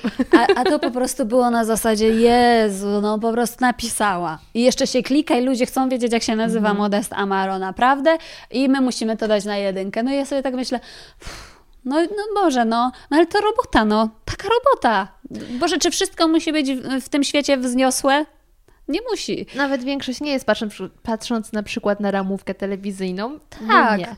Teatr telewizji jest tylko raz w tygodniu, para dokumenty są ty- codziennie. Dokładnie, no niestety. Um, a powiedz mi, jakie nazwiska najlepiej się klikają w Polsce? Orientujesz się jeszcze, która gwiazda teraz, jest takim gwarantem? Teraz nie, bo ja jestem w tych retro, mhm. retro gwiazdach. A to może też jest retro? Tak, z nich są, są na pewno osoby, które jakoś tam się klikają bardziej lub mniej, ale ja myślę, że no te, te po prostu, o których najczęściej się pisze jednak i to przy okazji wszystkiego, co, co zrobią. Na pewno e, Małgosia Rozenek jest taką osobą, na pewno wciąż? Julka Wieniawa. Myślę, że wciąż, tak. Myślę, że u niej to nadal, jeżeli ona coś po prostu prostu zrobi, to, to wiesz, to dużo się mówi. No, sama słuchałaś podcastu z nią ostatnio. Bo, bo widziałam. Ja, że ja słuchałam akurat dla Kuby, ale tak. Okej. Okay. No, no tak, Kuba to, Kuba to takie moje mm, rozczarowanie dorosłe. Do niektórych osób się tak dorasta i, i przestają być takie, wiesz, tro, trochę tak, no Zawsze, zawsze go lubiłam, od dziecka go oglądałam i wychowałam się na nim. A, yy, I dalej uważam, że jest super inteligentny i w ogóle uważam dalej, że jest super. Mhm. Ale też uważam, że jest hipokrytą czasem trochę w swoich jest. osądach ale nie będę do końca A zawsze myślałam, że on jest taki, że on po prostu zawsze, jak tej krowie na rowie będzie ludziom mówił, no nie? Ale niestety. Znaczy, dla mnie to jest też ciekawa. Wiem, że to jest też postać, która bardzo elektryzuje i na pewno jak teraz coś pozytywnego powiem na jego temat, to mi się oberwie. No i moi widzowie go na pewno nie lubią w większości, bo oczywiście nie ma nigdy albo białe, albo czarne, nic nie jest, ale... Tak.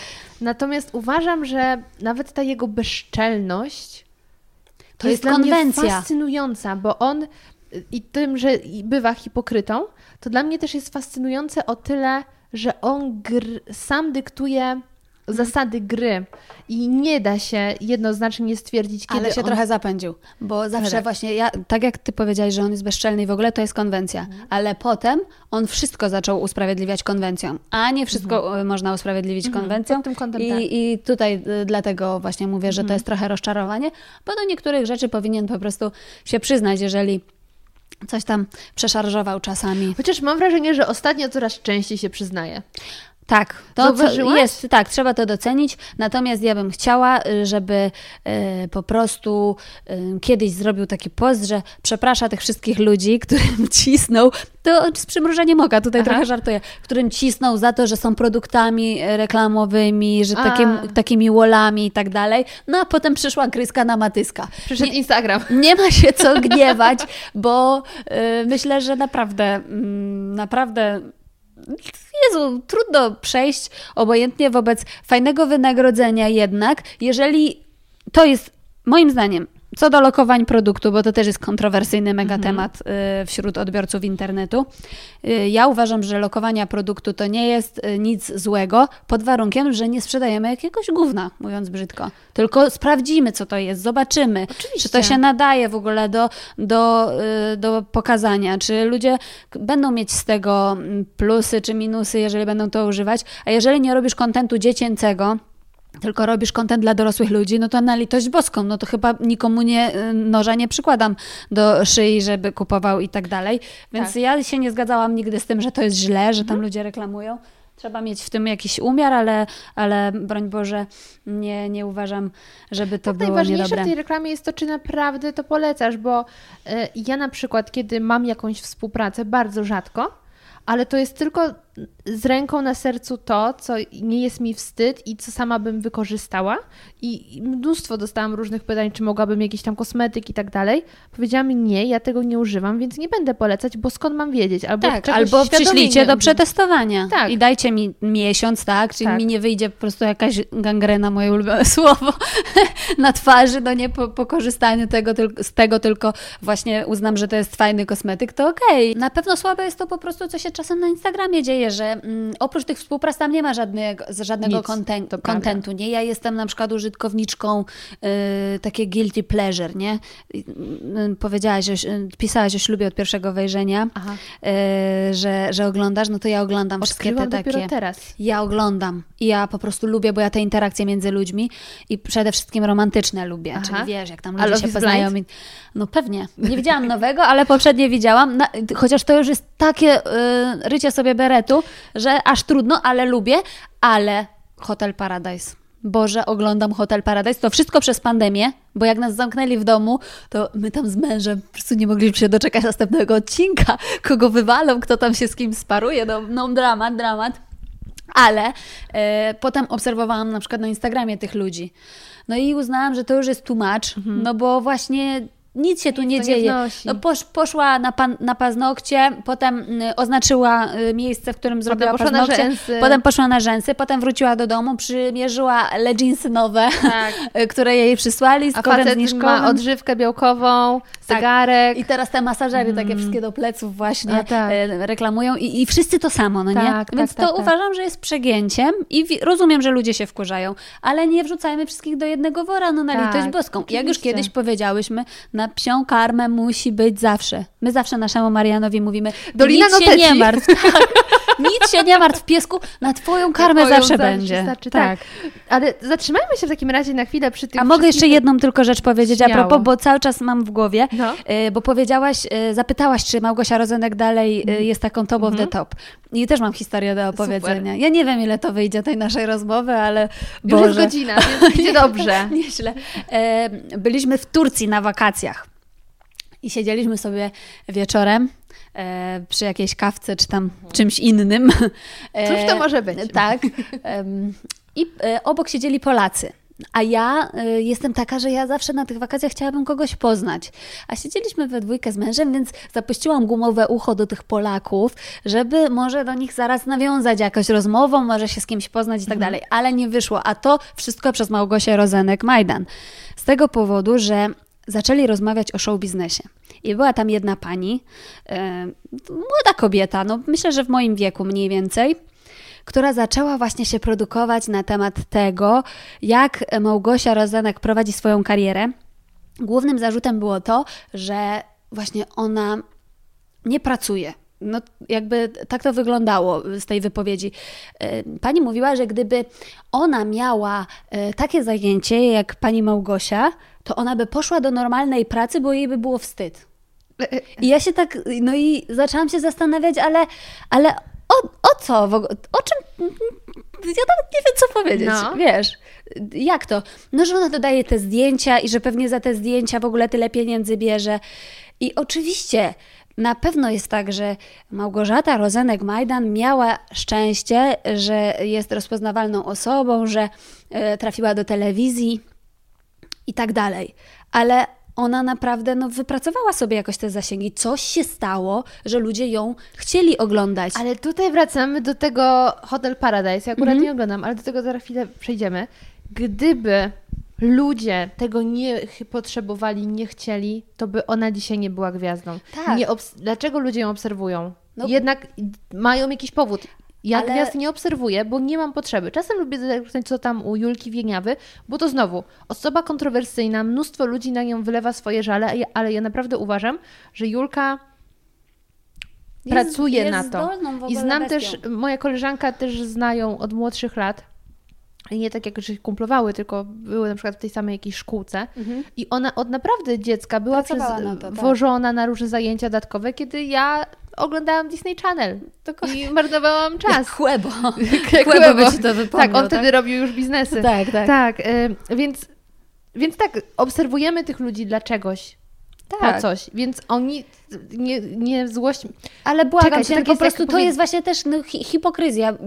Najgorsza jest hipokryzja we wszystkim. Mhm. Ja po prostu, jeżeli coś robię i nawet to, nie wiem, uznaję, że jest niefajne, no to trudno, to ja muszę to powiedzieć, że właśnie, nie wiem, no może nie z tego nie jestem zadowolona, czy z tamtego, ale yy, nie jestem w stanie uwierzyć, że faktycznie ta pani z tej Turcji, gdyby jej y, zaproponować wynagrodzenie Małgorzaty Rozenek-Majdan, to ona by oprócz tego szła na 8 godzin do jakiejś normalnej pracy, cokolwiek by to znaczyło, żeby lepiej się poczuć, to po pierwsze, a po drugie, trzy czwarte ludzi, których by się postawiło przed kamerą w studio telewizyjnym, nie byliby w stanie z siebie niczego wydukać i to nie dlatego, że są jacyś gorsi, nie. tylko dlatego, że trzeba mieć do tego jakieś predyspozycje. Oczywiście. Ty już mówisz o kamerze. Ja robiłam sądy uliczne do radia do radia, nie jesteś przedstawiony z imienia i nazwiska, nie ma twojej twarzy, ludzie dalej nie chcieli się wypowiadać. I to nie były tematy kontrowersyjne, polityczne, że sądy są najgorsze, bo właśnie nikt kochałam nie chce mówić robić nic. sądy. Boże, to było, to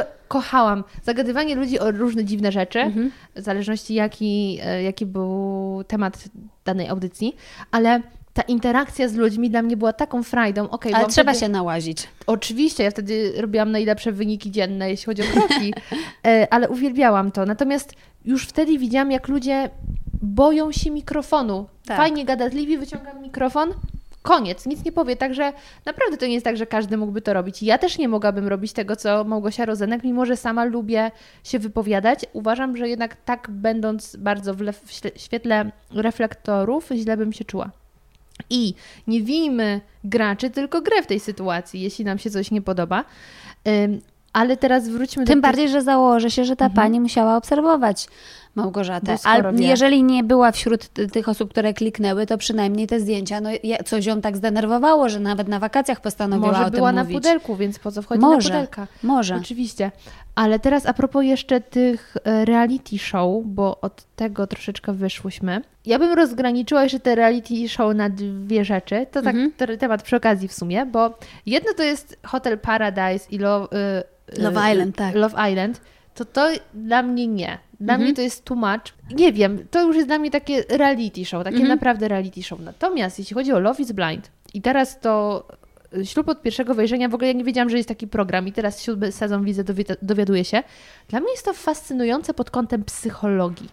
Tak, no ale to tak samo. Y, je, tam też tak jest, bo przecież nie, no nie wiem, no ja to oglądam właśnie po to, żeby zobaczyć, jak się ludzie zachowują, bo tam ta lojalność jest wystawiana na, na próbę, ci partnerzy Ale nie myślę, że tam już bardziej się zgłaszają ludzie, którzy y, pre, predystynują do tego, aby zostać celebrytami w przyszłości. Bo jak No pewnie, że to, chcą i oni w ogóle tego nie ukrywają. I, i... No właśnie. Ale jak patrzę na ten ślub od pierwszego wejrzenia, popraw mnie, bo ja, tak jak mówię, jestem z tyłu, to ci ludzie potem stają się gwiazdami? Są celebrytami? Trochę tak. To Trochę tak. Znaczy w sensie po prostu mają tych obserwatorów na swoich kontach. Y, Teraz wi- widziałam, że w tej ostatniej edycji wypikano y, nazwiska. W poprzednich tego nie robiono. Mhm. W pierwszej robiono, bo zwróciłam właśnie na to uwagę. Y, Później nie. I teraz z powrotem się na to zdecydowano. Być może po to, ponieważ ludzie e, wyciągali jakieś wnioski, czy, czy te osoby są ze sobą, bo to nie jest w, cza- w czasie rzeczywistym. Więc być może o to produkcji chodziło. E, Mam jedną koleżankę w produkcji, może zapytam, e, czemu taka decyzja. Natomiast e, wydaje mi się, że tak, no część tych ludzi ma obserwatorów i, i pewnie i też reklamują telejeansy, które wszyscy reklamują, więc Wiem, które. nie wiemy, nie tak, tak. Podobno nie są zbyt dobrej jakości. A nie wiem, bo, bo ja nie, nie, nie miałam, nie reklamowałam, także trudno mi powiedzieć. Ładne, ładnie wyglądają, prawda? Ale Dopóki nie zrobisz przysiadu. okej. W każdym razie y, nie wiesz tak naprawdę, co komu siedzi w głowie, dopóki y, do niej nie zajrzysz, a nie mamy ku temu możliwości. Na pewno ci, którzy poszli do pierwszej edycji, bo w ogóle moje koleżanki, kuzyn, nie po polsku powiedziałam, kuzyn mojej koleżanki poszedł na taki, do takiego programu, ponieważ on bardzo chciał poznać miłość i ten mm, pierwszy, pierwszy taki zwiastun, y, zgłoś się, poznaj miłość życia i tak dalej, nie mówił o tym, że to jest ślub. I tam zawsze jak A miłość na ślub to tak, jednak jeszcze jest kawałek. Jak się zdecydujesz na przykład zobaczyć pierwszą edycję kiedyś, jak będziesz mieć chęć, y, to, to zobaczysz, że y, zaprosili tam y, 100 osób, nie wiem, 100 czy 50 mężczyzn i, i tyle samo kobiet. I posadzili ich w jednym pomieszczeniu i powiedzieli, że ten eksperyment generalnie wiąże się z tym, że mm, bierzecie prawdziwy ślub z osobą, której nie znacie. Więc te osoby, jesteśmy wami zainteresowani, sp- spełniacie jakby wymagania, chcecie poznać miłość i tak dalej. Mhm. Natomiast jeżeli ktoś się nie godzi, no to, y, to musicie drzwi. opuścić, y, opuścić y, to pomieszczenie i tam chyba zostało z 20 osób i tak dalej, więc, więc No tak, każda kolejna edycja to już ludzie się wiedzą na co piszą. wiedzieli się na co piszą, wiedzieli na co się piszą, ale generalnie myślę, że może w tej pierwszej edycji faktycznie były to osoby, które nie liczyły na sławę, chociaż wiedziały, że się zga- zgłaszają do programu telewizyjnego, więc nie wiemy, no słuchaj, nigdy, nigdy nie wiesz do końca, jakie kto ma motywacje Intencje, tak. i intencje. No to prawda, to też drugi sezon Love is Blind y, trochę pokazał. Tam jeden Drugiego jeszcze nie zaczęłam, także Nie będę nie ci wiem. spoilerować, natomiast mm, w tych amerykańskich reality show, bo nie wiem jak z polskimi, bo ja nigdy nie oglądałam żadnego polskiego reality show współcześnie. Bo Big Brothera dziecko... nie oglądałaś? Nie, bo byłam za mała, ale A. Bar oglądałam. Okej, to Bar ja bardziej oglądałam. byłam Big No, Brotherowa. to ja byłam wtedy za mała, bo w którym roku był Big Brother? No nie wiem, jakoś właśnie tak miałam koło 10 lat, więc myślę, że jakieś 9-9, 9-8, coś takiego. No, to jeszcze nie ogarniałam.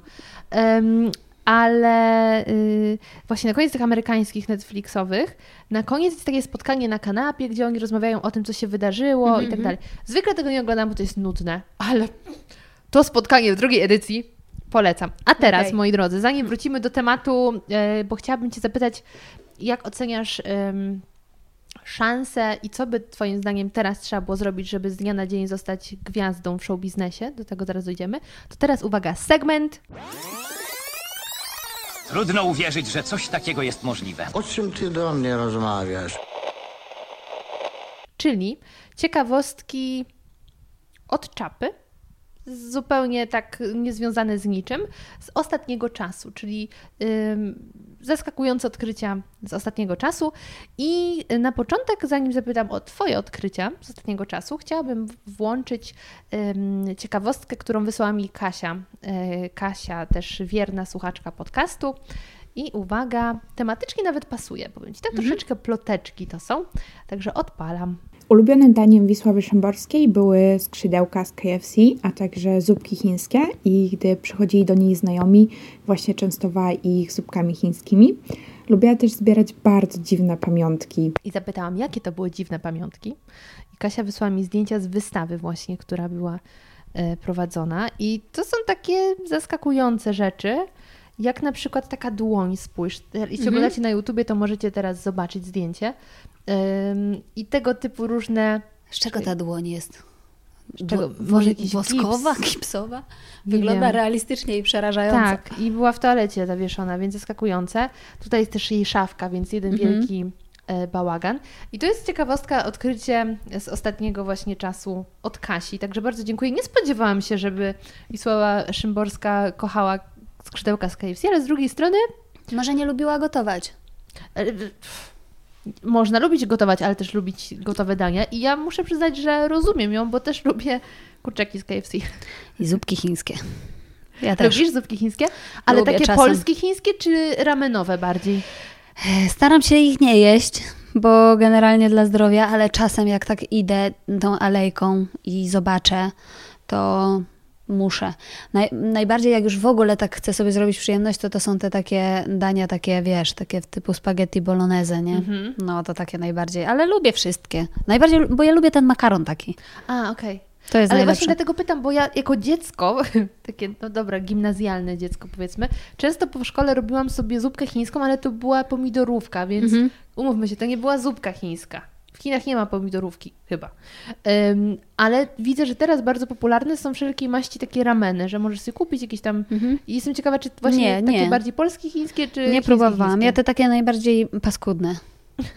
Takie, Taki wifon? takie wifon. Ja z tego makaronu zawsze robiłam taką sałatkę z majonezem i z O pieczarką. Boże. Majonez. Kiedy człowiek jeszcze nie wiedział, co to kalorie. Och, no piękne czasy. Tak. E, A czy ty masz z ostatniego czasu jakieś odkrycia? Coś, co cię zaskoczyło? Kurczę, ja właśnie Kategoria Hmm. dowolna. muszę pomyśleć. No, nie wiem, no ja, ja mam także codziennie, codziennie coś, yy, ale generalnie ja odkryłam yy, na pewno, bo tak od razu jak zapytałaś, co odkryłam, no to takie bardziej negatywne rzeczy mi przyszły na myśl, bo mamy takie trudne czasy ostatnio i zauważyłam, że mm, odkryłam, że ludzie yy, tak bardzo wierzą w teorie spiskowe. I nie zdawałam sobie z tego sprawy kiedyś. Mm, Bo to tak wiedziałam, że lata. wiedziałam właśnie, że tak jest, ale nie wiedziałam w jakiej to jest skali, Mhm. bo o ile jeszcze COVID to, no to wiadomo, bo każdy był trochę wirusologiem i tak dalej, ale kiedy e, pojawił się temat wojny, to okazało się, że na każdy temat, właśnie wiesz, ja myślałam, że to jest temat tego wirusa i że tutaj jest ten problem, tak? A nie, on, on jednak jest głębiej. I tutaj też są teorie spiskowe przeróżne i no i że, że tak, tak bardzo różnie można patrzeć na y, jakieś sprawy, które się wydają takie proste. Ale to, to jest tylko tak, taka dygresja. Pierwsze mi to przyszło na myśl, a ja jeszcze postaram się pomyśleć, co ja odkryłam z takich jakichś przyjemniejszych rzeczy i O, błahostek. to ja mam w sumie odkrycie z ostatniego czasu, też związanego troszeczkę z Twoją działką, nawet bardzo, zaraz Ci powiem dlaczego, ponieważ ym, ostatnio odpaliłam HBO i w proponowanych pojawiło mi się Przeminęło z wiatrem. I nie ukrywam, wcześniej nie miałam okazji oglądać, ani też takiej potrzeby sięgania do takiego klasyka, bo jednak wiem, że to jest klasyk. Y, No i też nie obejrzałam do końca. Jestem w połowie, bo stwierdziłam, biorąc pod uwagę, co się dzieje dookoła, to temat wojny na ekranie to nie jest to, co teraz chcę oglądać. Teraz chcę oglądać ślub od pierwszego wejrzenia miłość. Em, ale obejrzałam połowę i uważam, że jest to pięknie zrobiony film i jak na tamte czasy sobie pomyślę, realizacja tego, ile tam jest statystów, ile mm, różnych y, lokacji, wow. I dlaczego tutaj nawiązuję do Ciebie, bo od razu zrobiłam pauzę w połowie, kiedy stwierdziłam, na dzisiaj wystarczy. Odpaliłam Twój kanał, żeby dowiedzieć się o tej głównej bohaterce i tak, no, smutna historia. Tak. Te gwiazdy złotej ery Hollywood y, to, to były bardzo często średnio zadowolone z życia prywatnego osoby.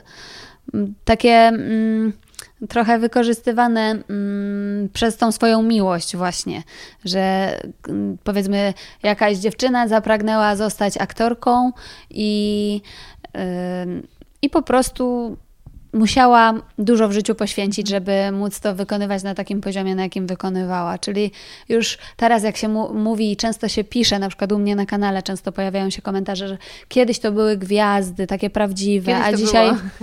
dzisiaj to wszyscy w tych filtrach grzebią, coś sobie poprawiają, albo te operacje plastyczne, albo te wypełniacze, a kiedyś to tak nie było, no to, to zawsze sobie myślę, Ech, nie do końca. Po pierwsze, i to w Polsce też były różne na to sposoby, a właśnie na przykład w Hollywood bardzo często dopasowywano do tego, co się podoba daną postać, nie patrzono w ogóle na jej, na jej życie i na to, jak, jak to się odbija później na jej życiorysie, niestety. Ale też dzieci.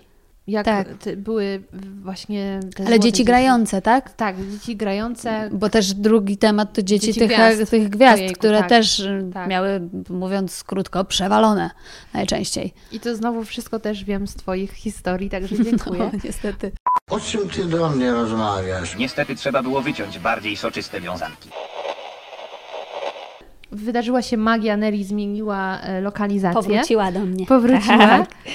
No, cześć. I porozmawiamy teraz o tym, jakie Twoim zdaniem obecnie, jaki, jaki Twoim zdaniem jest obecnie przepis na to, żeby zabłysnąć w show biznesie? Bo kiedyś mówiło się, że na przykład trzeba ym, pokazać trochę ciała i nagle jest o Tobie głośno w całej Polsce. Pamiętamy też sprawę Tak. z Martą Linkiewicz, co prawda teren internetu, ale na pewno ją kojarzysz Tak, tak. jak ona nagle e, zrobiło się o niej głośno, bo to też było kontrowersyjne. Natomiast mam wrażenie, że niektóre tematy, które wówczas były kontrowersyjne, dzisiaj już nie są, a niektóre wręcz odwrotnie. Więc ciekawa jestem, czy masz jakieś obserwacje odnośnie do tego, co dzisiaj może z ciebie nie zrobić gwiazdy, ale celebrytę. No właśnie, tak, tak, bo ja bym to trochę po, podzieliła, prawda? Tak. W sensie nie, nie dzieliłabym gwiazd od celebrytów, bo u nas to takie pejoratywne jest y, ten celebryta. Zawsze tak y, się mówi, że no właśnie mm, Edyta Górniak się tak kiedyś obraziła na dziennikarza, jak ją nazwał celebrytką, bo przecież ona nie jest celebrytką. A nie uważam, żeby to tak było, natomiast nie wrzucałabym do jednego worka, bo Marta Linkiewicz jest popularną osobą, bo tam no, robiła co robiła i e, teraz się bije. Fajnie, że, że w czymś tam znalazła jakąś taką Pasję. pasję i, i, i robi coś fajnego, no bo wcześniej w sumie no to ludzie ją obserwowali, bo się z niej śmiali. Tak. Taka jest prawda. I też niezasłużenie y, spotkała się z aż takim napiętnowaniem, bo oglądałam z nią wywiad ostatnio, y, mm, zrobił Krzysiu Gąciarz, Krzysztof. Y, I to jest w sumie ciekawe spojrzeć na tą sprawę z perspektywy lat, kiedy też aż tak dokładnie się szczegółów nie wiedziało, tylko coś tam każdy słyszał. I no, opinia publiczna była y, bardzo mocna. Znaczy, wiesz, no ja po prostu nie jestem za linczowaniem ludzi, więc nigdy tego Miłe nie będę popierać. strony. Tak, więc a po prostu ludzie sobie nie zdają sprawy, że Tak. od, odwalają taki lincz na, na kimś. Bo, bo, no bo ktoś zrobił coś strasznego Mhm. ich zdaniem, no bo Boże, no to nie było fajne, ani, ani styl, w jakim to zrobiła, ani w sumie to, czym się chwaliła i jakie miała wzorce i co ją tam kręciło, to, to nie było fajne. Można było się z tego życie. śmiać. Jej Tak. życie, jej wybory i dobra, no i laska to zrobiła i powiedziała i dobra, i koniec. A tutaj nie. Ale druga strona tej sprawy jest taka, że wyciągnęła z tego dużo pieniędzy, y, zrobiła na tym, jak sama powiedziała, fame, y, więc są też tacy MMA. ludzie. I można zasłynąć i później fajnie żyć, y, mieć dużo pieniędzy. Mm, No i tu jest kwestia wyboru, prawda? Są artyści, którzy w pewnym sensie mm, na tym, co robią zawodowo, y, wypływają. Pewnie jest to dłuższa droga. Dzisiaj też często mówi się właśnie aktorom, że muszą prowadzić e, Instagrama i najlepiej zasięgowego, bo jednak ta sprzedaż dyktuje wieloma komercyjnymi projektami, więc nie ma tutaj e, w tym też nic dziwnego. No, czy tak powinno być, to już druga sprawa. Tak po prostu jest. Niektóre rzeczy, nie lubię zastanawiać się nad niektórymi rzeczami, bo czasem to przypomina takie rozmowy na temat tego, dlaczego śnieg pada zimą. Tak się po prostu stało. Tak wygląda świat dzisiaj i e, Albo albo... na Wielkanoc. Tak. Właśnie.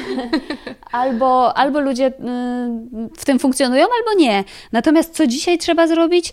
Nie wiem. Wydaje mi się, że żeby być mm, popularnym w internecie, czasem wystarczy po prostu konsekwencja.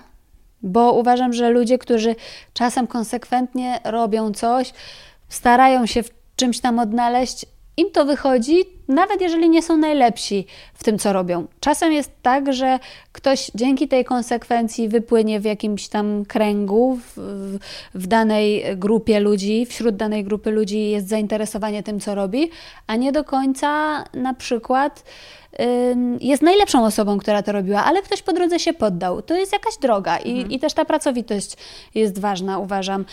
Czy na pewno już dzisiaj takie szokowanie, a czym dzisiaj można zszokować jeszcze Właśnie bardziej? Nie wiem, Ym, ale sama też się nad tym swoim pytaniem zastanawiałam, żeby nie było, że tak, że zrzucam, oczekuję odpowiedzi i nic z tym nie robię sama, to y, ja z kolei mam takie wrażenie, że właśnie dobrym sposobem dzisiaj na wypłynięcie jest wzięcie udziału w jakimś programie. Na I pewno. tutaj mówimy y, Hotel Paradise i tak dalej, i I tak potem dalej. zostają te osoby, które jednak mają coś do przekazania, mają jakąś pasję, którą zarażają. i- No, Y, no, Albo po prostu charyzmę, tak, bo tak. może nie mają zbyt wiele do przekazania, ale sam ich sposób wypowiedzi jest dla ludzi ym, Bo mamy przecież gwiazdy, które tą charyzmą podbiły y, i, osobowością świat y, show biznesu, nawet w Polsce. No, na pewno, y, wiesz, kiedyś Lady Gaga na tym jechała, że szokowała i później jak zrobiła normalną płytę, to paradoksalnie ludzie mówili, że się skończyła, bo co ona może jeszcze wymyślić, a ona już po prostu miała dość tych piórek w tyłku. Tylko, albo mięsa. albo mięsa na głowie, bo jej się po prostu już należało to, że mogła zrobić co chciała i fajnie. No a w Polsce no też mieliśmy dużo takich y, gwiazd. No, ta, ta, to była ta, ta era u nas jeszcze jakby wcześniej, że Michał Wiśniewski był gwiazdą numer jeden, chociaż ryczy jak bawu. I, I to myślę, że nie jest żadna obelga, bo on sobie zdaje sprawę z Ale tego. wiecie, że akurat jestem tutaj wdzięczna za to, że ja pamiętam te czasy i Tak. żyłam, bo to był fenomen. Dokładnie, no, czy taka Doda, która była super laską. Ale też wziął udział w reality show. Wzięła udział w reality show, ale później się rozbierała, Mhm. Mm, różne tam też robiła rzeczy, na pewno takie, które tylko i wyłącznie miały mm, podbić y, to zainteresowanie nią. Y, Więc y, myślę, że był taki czas, ale czy teraz on wystarczy? No nie wiem, dużo jest kanałów i ta popularność, wiesz, y, różna jest dla różnych ludzi. Może i dobrze z jednej strony. Jak ktoś chce oglądać pato celebrytów i to go kręci, to będzie ich oglądał, a nie jesteśmy wszyscy na przykład do tego zmuszeni, bo mamy jeden środek przekazu yy, w postaci telewizji. Jak ja byłam dzieckiem, to było tam 6 czy 7 kanałów, więc faktycznie było inaczej. Mm, No i oglądało się różne głupoty. No i moim YouTube'em dzieciństwa był właśnie ten Michał Wiśniewski, Jestem jaki jestem, albo Big Brother. Jak sobie to obejrzałam też właśnie kilka odcinków, bo to jest na YouTubie. Tak. Jako dorosła kobieta to sobie myślę, Co? Boże, No, co tam się co działo? tam się działo w ogóle i właśnie jak ja mogłam go lubić momentami, ale To był tak. inny świat i to był właśnie... Wtedy telewizja, wydaje mi się, jeszcze mm, miała w sobie magię związaną z taką tajemnicą, że my nie wiedzieliśmy, jak wygląda telewizja od kuchni. Tak. A dzisiaj już tej nie ma. Dzisiaj telewizja już jest. Dobra, może znowu mówię to ze swojej perspektywy, bo jednak gdzieś się otarłam o ten świat, ale mam wrażenie, że telewizja została już wypruta z takiej otoczki wyjątkowości. Może tak, może tak, może ludzie już właśnie przez to, że mogą każdemu tam skomentować, zobaczyć, jest w zajrzeć internecie. właśnie, że telewizja jest w internecie, to może trochę tak. No natomiast y, myślę, że jest jeszcze dużo ludzi, którzy tak po prostu się jarają tym, że kogoś znanego zobaczą i to jest dla nich takie fajne, tylko że dzisiaj to tak na to patrzymy i tak, hm, no właśnie, nic wielkiego, no nie? A kiedyś to, Boże, Autografy po koncertach. nawet to jestem jaki jestem, jak te dzieci tam przy tej bramie tam wystawały z tymi kartkami. Ja autentycznie chciałam, żeby tata mnie tam zawiózł i że ja też będę stała i dostanę ym, podpis od Michała Wiśniewskiego albo od Mandaryny. No cóż, można się śmiać z jakichś idoli z dzieciństwa, ale no każdy, każdy ma, Boże, miał swojego ja takiego. byłam wielką fanką Jacka. Mi się, e, O mi się kurczę, to Jacek- byłaś mm, mało mainstreamowa. Byłam, ale a propos dziwnych y, odkryć tego, co mi się podobało w dzieciństwie, to ostatnio koleżanka coś wspomniała o na dobre i na złe. W ogóle byłam w szoku, że to jeszcze leci. Leci, leci. Moja mama ogląda. Okej, pozdrawiamy serdecznie. Pozdrawiamy. E, natomiast wtedy sobie uświadomiłam, że podobał mi się Bruno. Że jak miałam 4 lata, czy tam 5, to podobał mi się Bruno. Jest takie, Boże. Tak, no i Małgosia Foremniak w Tak. ogóle. To są takie seriale dzieciństwa złotopolscy. Ojciec Mateusz tam się narodził. Tak, tak, Jako ojciec gwiazda. Mateusz.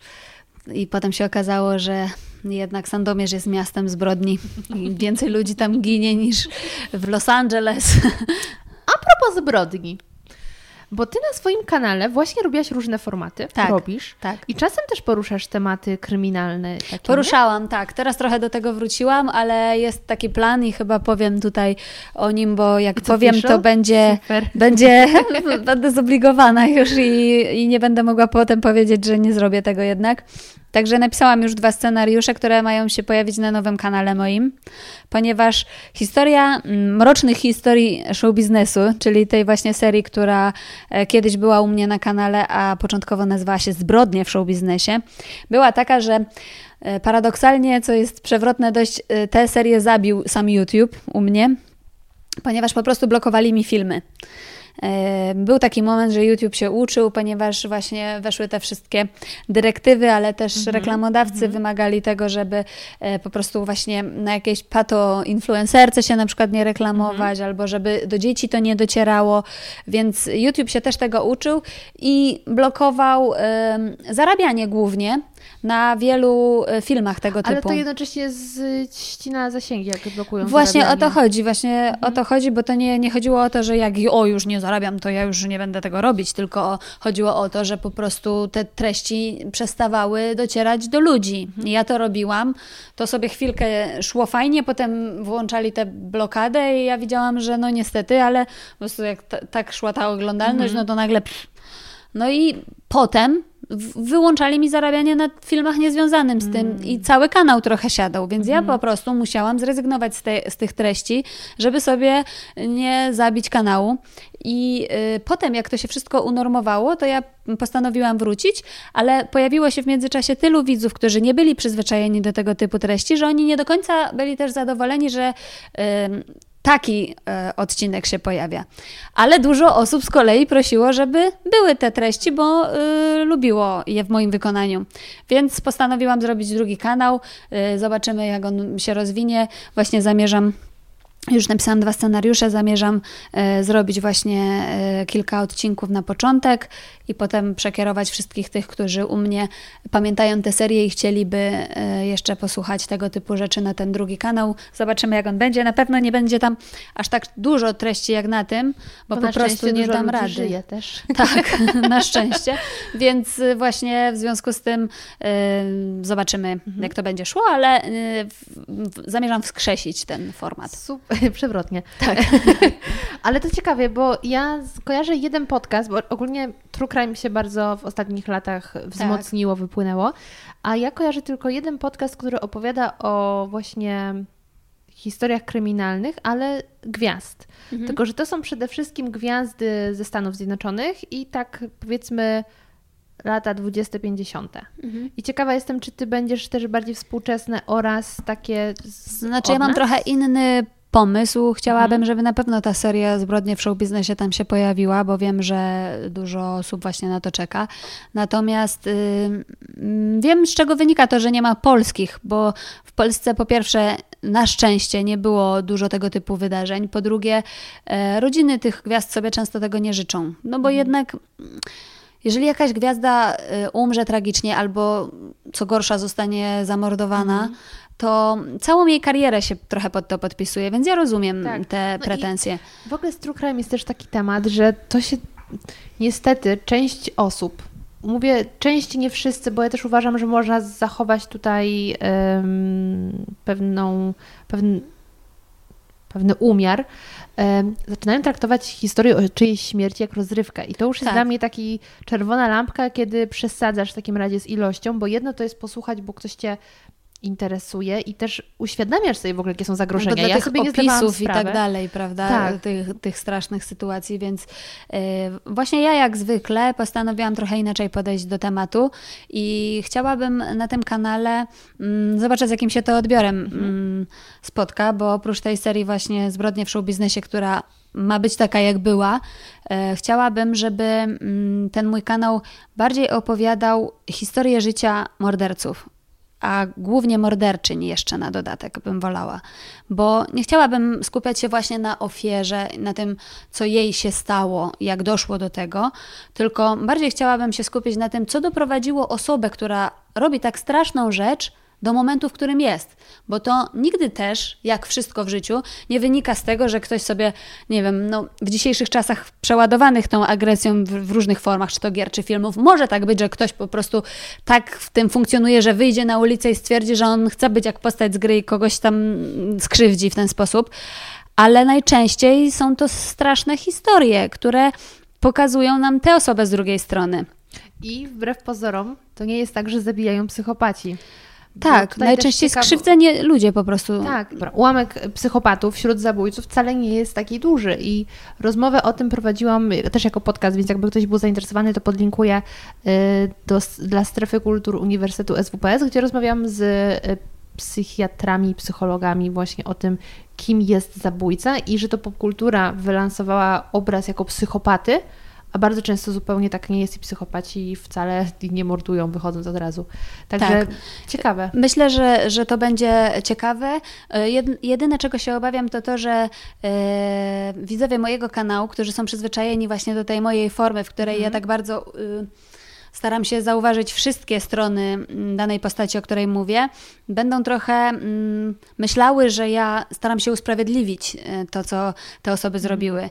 A no nie Zrozumieć, takie, a usprawiedliwić to jest daleka droga. Właśnie o, to chodzi i chciałabym, żeby ta różnica y, wybrzmiała, więc zobaczymy, y, jak to się przyjmie, ale mam nadzieję, że właśnie to będzie ciekawe. Y, chciałabym też często opowiadać o kobietach, bo kobiety mnie fascynują. Uważam, że o kobietach mówi się za mało i w kontekście y, najczęściej jakichś takich pierdół y, się mówi o kobietach. Natomiast wiem, że to może nie jest stawianie kobiet na piedestale, a przynajmniej nie na takim, na jakim byśmy chcieli, ale może przez te straszne wydarzenia, będzie można dostrzec też, jakie tak naprawdę my mamy problemy często, co doprowadza te kobiety do tak skrajnej sytuacji, w której są w stanie skrzywdzić drugą osobę. I być może właśnie dowiemy się czegoś ciekawego. Mam też taki pomysł, że chciałabym porozmawiać z twórcami którzy stworzyli na przykład w książkach świetne. Zobaczymy, jak mi to wyjdzie też, bo to, to już zależy też od mm zaproszeń i tego, czy ktoś mm będzie chciał ze mną pogadać. Ale jestem też ciekawa czasem, jak powstaje taki czarny charakter w kryminalnych historiach. Mhm. To też jest ciekawe. No dużo jest, bo to crime, crime właśnie, o Boże, teraz mi wypadło, crime story, ale dobra. True, y, true crime? True, tak, true, to, no true crime, crime, story. story. Tak, y, to, to po prostu jest właśnie coś takiego, że się wyciąga sprawę, ktoś wyszedł z domu, coś tam mu zrobili nie i, i, nie wrócił i taka jest sprawa, jak to się rozwinęło. A y, temat jest dużo głębszy, i, I zobaczymy, czy właśnie też ludzie chcą się tego dowiedzieć, co, co tam jeszcze ja chcę, siedzi. Czekam. To super, to dobrze. To pierwsza recenzja, zosta, zostałaś pierwszym recenzentem tego Słuchaj, pomysłu. To teraz jeszcze jeden kącik. Zajebiście, ale to zajebiście ważne pytanie. Expecto Patronum, czyli pytania od patronów. I tutaj mamy pytanie od jednej patronki, od Ewy. I Ewa ma do Ciebie dokładnie dwa pytania. Po pierwsze, czy zrobisz o sobie odcinek ym, tak, jak robisz o innych, z uzasadnieniem? Dużo ludzi mi pisze o tym, mhm. żebym zrobiła, ale. Yy ja robiłam jakieś takie QA i tak dalej, i na przykład też bardzo y, chętnie udostępnię moim widzom naszą rozmowę, mhm. bo też można się dużo o mnie dowiedzieć. I y, myślę, że jeżeli ktoś właśnie chce, to będzie ciekawe. Tyle tylko, że wiesz, jaki ja bym miała problem, jak ja bym miała zrobić taki odcinek, że Paula Rodak urodziła się tam 7 listopada i w ogóle Skorpion. tamto, tak. E, no, y, problem byłby taki, że ja bym się wtedy postawiła na równi z tymi ludźmi, o których ja mhm. opowiadam. A to oni mają być na piedestale i mają być takimi gwiazdami. I czasem y, ludzie mi tak zarzucają, no czy ja bym chciała na przykład, żeby ktoś opowiadał, y, że nie wiem, że tam kiedyś miałam takiego chłopaka, a że się z nim rozstałam mm. i mhm. dlaczego, a co zrobiłam niefajnie. No, no to jest moje życie, no i, i no gdybym była popularna i zaznaczmy, opowiadała o tym też na przykład w wywiadach, bo jeśli te gwiazdy, o których ja mówię, nie opowiadają, to ja tylko wspominam, żeby nie było, że ja coś pominęłam, bo to też by było niedobre, ale ja wtedy tylko wspominam. Ja nie, nie wyciągam ludziom czegoś, o czym oni nie chcieli gadać. Mhm. Więc o, zdenerwowała się dziewczyna. Ona też nie chciała o tym gadać. Też nie chciała o tym gadać, więc, yy, więc nie miałabym z tym problemu. No, gdybym ja opowiadała w wywiadzie, że na przykład, no nie wiem, no byłam w takim czy takim związku, albo no coś mi tam nie wyszło, to, to, to też pewnie by tak y, było, że wkurzałabym się, gdyby ktoś, nie wiem, śledził to i, i, i jakoś grzebał bardziej niż ja sama chciałam. Mhm. Ale jeżeli ci ludzie o tym opowiadali i sami chcieli tak naprawdę, to nie widzę w tym problemu, szczerze mówiąc. No natomiast pewnie właśnie łyso bym się czuła, ponieważ nagle by się okazało, że ja zrobiłam coś, że warto taki odcinek zrobić. I no, na razie uważam, że jeszcze nie warto. Może kiedyś Plus- będzie warto, nie Plus wiem. myślę, że też trudne byłoby na przykład zdecydować, które wydarzenia faktycznie były tymi w- wa- wartymi wspomnienia. Bo w niektóre... odniesieniu do siebie to w ogóle jest trudne, tak, prawda? bo coś nam się może wydawać mało istotne albo e, mało ciekawe, a ktoś powie, ale to jest najciekawsza część, więc Tak, to tak, prawda, tak, to to, trudne. trudne. No, ale to byłoby ciekawe, także mm, będę wypatrywać. no, nie wiem właśnie, jak to wyjdzie. E, I drugie pytanie od Ewy. Czy opublikowałaś odcinek, a po jakimś czasie musiałaś go zdjąć? Jeśli tak, to o kim był ten odcinek i jaki Tak. był powód usunięcia go? Miałam, miałam. Chciałabym od razu zaznaczyć, ponieważ ludzie właśnie cały czas nawiązują do tego, że zdarza się, to jest mały procent, ale często, często, rzadko, ale jednak ktoś jak już mi coś zarzuca, to właśnie to, że ja tam grzebię i, i że to jest takie, tak jakby ludzie nie mieli wpływu na to, co się o nich mówi i co się o nich pisze i nawet, albo też mi ludzie zarzucają, że robię o kimś, kto już nie żyje, bo właśnie mogę o nim wszystko powiedzieć. To nie jest tak, bo ci ludzie mają rodziny, dzieci i e, m, ci ludzie mają prawo e, o swoich ojcach, matkach, braciach, czy, czy ktokolwiek, kto dla nich bliski był, też decydować, co się o nich mówi. E, W, pewnym, e, w pewnym stopniu na pewno. Więc to nie jest tak, że ja jestem odrealniona, wrzucam na tego YouTube'a i po prostu nikt nie ma nad tym kontroli. Do mnie jest kontakt, ja jestem wszędzie, nawet imię i nazwisko jest nazwą mojego kanału, więc każdy może mnie znaleźć i do mnie napisać. Jeśli się nie podoba, to Oczywiście, że usunę, jeśli ktoś ma z tym problem. Jeśli nie chce, żeby jakaś blond laska opowiadała o jego życiu, bo coś tam, to ja nie mogę tego robić. I nawet jeżeli się zdecyduje y, na, na y, publikację i ktoś nie będzie chciał, bo po prostu ma do tego prawo, to ja usunę taki odcinek. No i trudno wtedy. Ta, tak to jest. Y, Zdarzało się tak, że ktoś tam chciał, żeby jakiś tam fragment wyciąć, y, czy coś w tym stylu zmienić. Więc y, zdarzyło mi się, y, zdarzyło mi się usunąć y, dwa albo trzy odcinki, tak żeby nie skłamać. Jeden dotyczył y, stricte takiego, takiej sytuacji, że przyjaciółki miały romans z jednym panem. I e, rozumiem, że to była sytuacja taka opisana dość szeroko, i jedna z tych przyjaciółek chętnie się wypowiadała, a druga nie mówiła nic. I ta druga właśnie nie chciała, żeby ten odcinek e, widniał. Więc ja go usunęłam, no bo uznałam, że skoro tak, wiedziałam, że taka sytuacja miała miejsce, miałam relację z jednej strony, ale może z drugiej była inna perspektywa i faktycznie było, ta, było e, ku temu mm, prawo tej osoby, żeby taki odcinek nie, nie, nie wisiał. Proszę bardzo. Królowo. Więc tak. A raz usunęłam odcinek o jednej osobie, dlatego że w grę tam wchodziły mm, sprawy ubezwłasnowolnienia. I e, część rodziny starała się tę osobę e, ubezwłasnowolnić. E, Druga e, strona, jacyś opiekunowie, czy, czy druga strona rodziny, ja już nie chcę w to wnikać, bo też nie chciałabym, żeby e, ktoś Dawać skojarzył, o co, tak, tak, o co chodzi.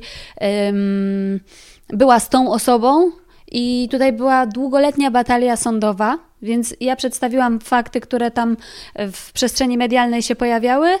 E, No i ta druga strona nie była z tego do końca zadowolona.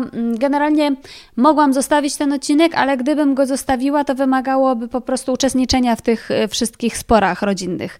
A wiadomo, że spory rodzinne to jest skomplikowana sprawa, taka, która nie powinna być wywlekana. Ja nie lubię i często, jeżeli już muszę o czymś wspomnieć, to nie zagłębiam się, bo uważam, Tak że. Było w odcinku z Krzysztofem Krawczykiem, że też Tak, staram się nie, nie uczestniczyć w tym, więc wtedy usunęłam ten odcinek.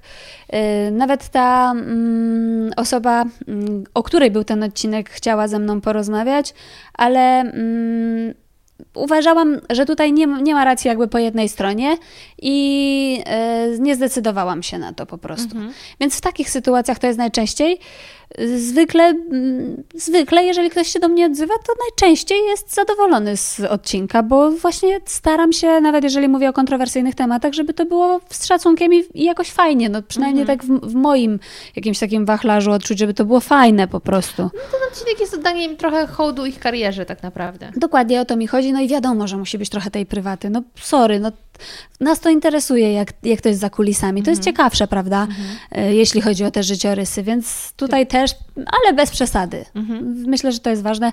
Więc nie, jak, jeżeli mnie pytacie o jakieś procesy czy coś, to nie, nie było takich rzeczy, no bo ja nie robię tego y, wbrew, a, ani na złość nikomu. Więc jeżeli komuś się nie podoba, to e, zdejmę i zrobię inaczej, obiektywnie, ale inaczej, jeśli coś zrobiłam źle według tej osoby, o której to jest. Ostatnie pytanie, chociaż e, w sumie to ciekawe, że pojawia się na koniec, a mianowicie chciałam teraz dowiedzieć się, jak te wszystkie odcinki, które tworzysz, o których dzisiaj rozmawiałyśmy, powstają, bo ty masz bardzo dużą częstotliwość publikowania, uważam, że ponadprzeciętną jak na YouTube'a.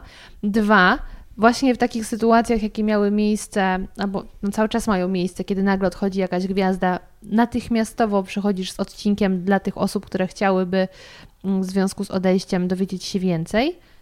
Więc jak ty to wszystko robisz, żeby przejrzeć masę źródeł różnych, żeby później to fajnie opowiedzieć i też właśnie, popraw mnie jeśli się mylę, ale wygląda to tak, jakbyś ty nie czytała tego. Jakbyś ty opowiadała, a żeby opowiedzieć, to okej, najpierw musisz przeczytać jakieś informacje, ale nie możesz ich przeczytać raz, bo jeśli przeczytasz nawet jakiś temat raz, robiąc research, to nie znasz go na tyle dobrze, że później swobodnie o nim opowiadać. E, e, hmm.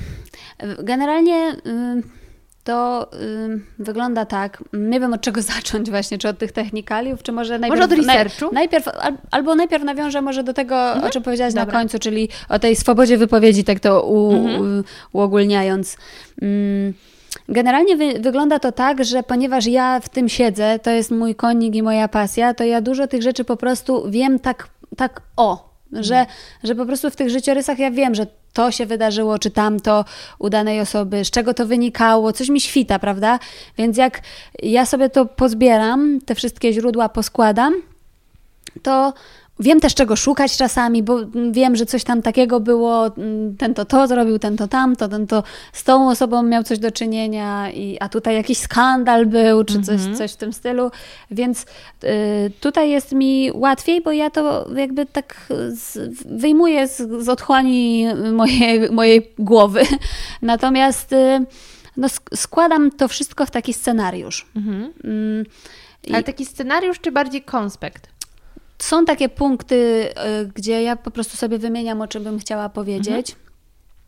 Są fragmenty artykułów, ponieważ ja czasami czytam fragmenty artykułów, co też czasem jak się znajdzie jakiś Sherlock Holmes, to mi mówi, że właśnie o w tej w tej minucie w ogóle przeczytałam e, artykuł i, i że plagiat robię, a ja czytam to i na końcu mówię, czytamy w Vivie na przykład, no, no więc to, to źródła wszystkie też są podane, prawda?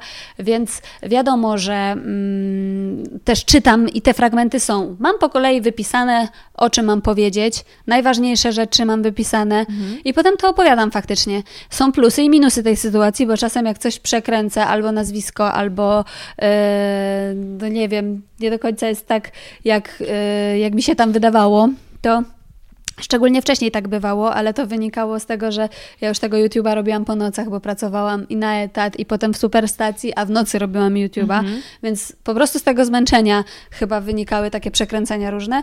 Natomiast y, mam taki właśnie, scena, to jest taki scenariuszo-konspekt raczej, bo wrzucam właśnie te fragmenty. Jakbyś zobaczyła, to to głównie wygląda tak, że właśnie są te fragmenty z artykułów, z tych źródeł stricte, plus takie informacje, co mam powiedzieć. Mm, jakichś wstępów na przykład już teraz w ogóle sobie nie piszę, bo ja je robię tak po prostu. Siadam i, i jak już prześledzę to wszystko, co, co wyszukałam do danego odcinka, to siadam i, i to powstaje o tak. Po prostu o tym mówię. E, więc z jednej strony właśnie czasem jest to takie mniej poskładane, ale ma swój urok mhm. i tak jak właśnie wspomniany dzisiaj Kuba Wojewódzki e, mówił, że e, ta konwencja musi być, więc ja taką konwencję na to przyjęłam, po prostu, że to mhm. właśnie ma być taka moja opowieść, jak ja bym właśnie, tak jak Tobie opowiadam teraz, to, to, właśnie, to trochę tak ma być ta historia przedstawiona. Bo z konwencją też jest tak, że najgorzej jak ktoś się nie rozumie mhm. i a propos konwencji, to tak z mojego podwórka, ja nie robię wywiadów, ja robię rozmowy. Jaka jest różnica, że gdyby to był wywiad, ja bym się tutaj zupełnie nie odzywała.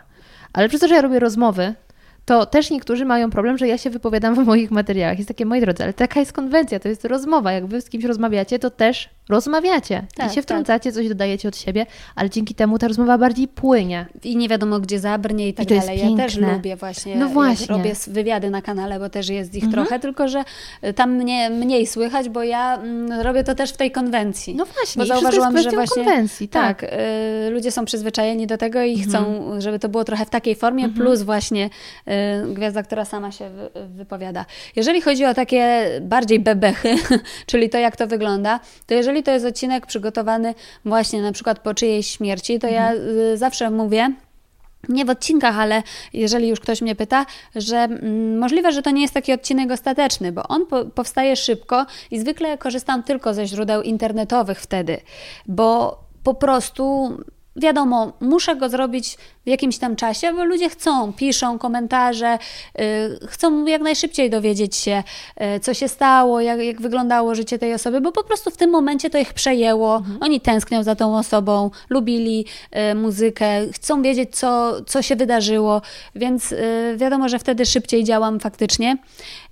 a jeżeli y, mam więcej czasu i są takie tematy też, które są bardziej y, interesujące, uważam, takie, które bardziej i mnie wciągną, bo po prostu staram się, żeby ta praca była dla mnie przyjemnością, to, to wtedy są książki i więcej wywiadów, więcej cytatów, więcej po prostu mam na to czasu i składam to wszystko, tak? To są i i biografię już właśnie w tych moich 36 metrach, gdzie jeszcze mieści się mój mąż i pies. I pies. I oni naprawdę się tak mieszczą przy mnie, o czym mi przypominają często, to, y, to po prostu tych książek coraz to przybywa i, i duża część tych, tych pieniędzy zarabianych z kanału y, wędruje właśnie do różnych księgarni, no bo potem wyciągam sobie magazyny też prenumeruję o tych gwiazdach. Po prostu różne to są jakby źródła. Więc i, i dzisiaj internet jest taki, że nawet te rozmowy, które kiedyś były przeprowadzane, są wrzucane mhm. i w mhm. YouTube'a, i przepisywane, więc dużo można znaleźć w internecie. E, jak się chce zgłębić temat, to właśnie najczęściej to są biografie jednak, albo te wywiady rzeki, które czasem się pojawiają też. A potem nagranie ile Ci zajmuje? Mm, wiesz co, no niewiele więcej niż y, widać, bo y, trochę... No to się wyspecjalizowałaś. Trochę tak, trochę tak. Wow, podziwiam. Bo, no powiedzmy, że no nie wiem... To, te wstępy, zakończenia zwykle są tak po prostu. Nie wiem, nauczyłam się to robić i ja już y, na, kiedyś, wiadomo, dużo więcej gadałam, wycinałam, bo uznawałam, że to jest nudne.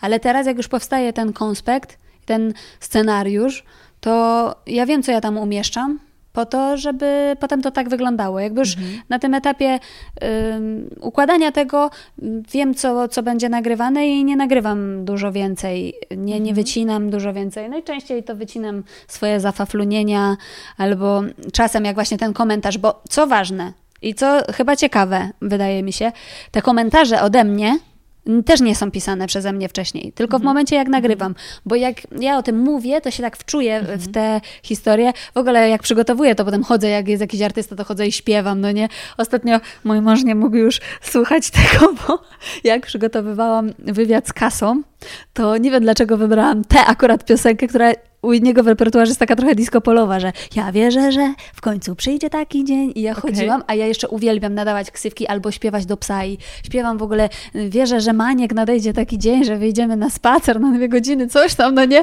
Także w ogóle e, to, to, to przy tym przygotowywaniu myślę, że jest bolączka, a że obydwoje pracujemy z domu, no to ja ja to po prostu przerzucam też na mojego mm. męża, który też przy kanale pracuje. No właśnie, on montuje? Nie, ja robię treści od A do Z, Mhm. czyli ja też montuję, y, składam, nagrywam, montuję. A mój mąż robi całą tę robotę dookoła, czyli on planuje, który odcinek kiedy pójdzie, on y, statystyki przegląda, wszystko ma u Was wyśledzone, wie o Was po prostu wszystko, ile macie lat, skąd jesteście, Wow. wszystko i po prostu je, ja nie mam w ogóle już do tego siły, a to jednak też jest ważne w planowaniu. super, o ile nie najważniejsze, Tak. szczerze mówiąc, bo on do mnie mówi, zobacz, zrobiłaś tu odcinek, on ma 20 minut i y, ludzie się znudzili tu Mhm. i tu. On dba, żebym ja was nie zanudzała. Więc też już potem mi mówi, w tym momencie, co tam, co tam, co tam w ogóle gadałaś? O, o czym tam gadałaś? No i ja odpalam, aha, o tym.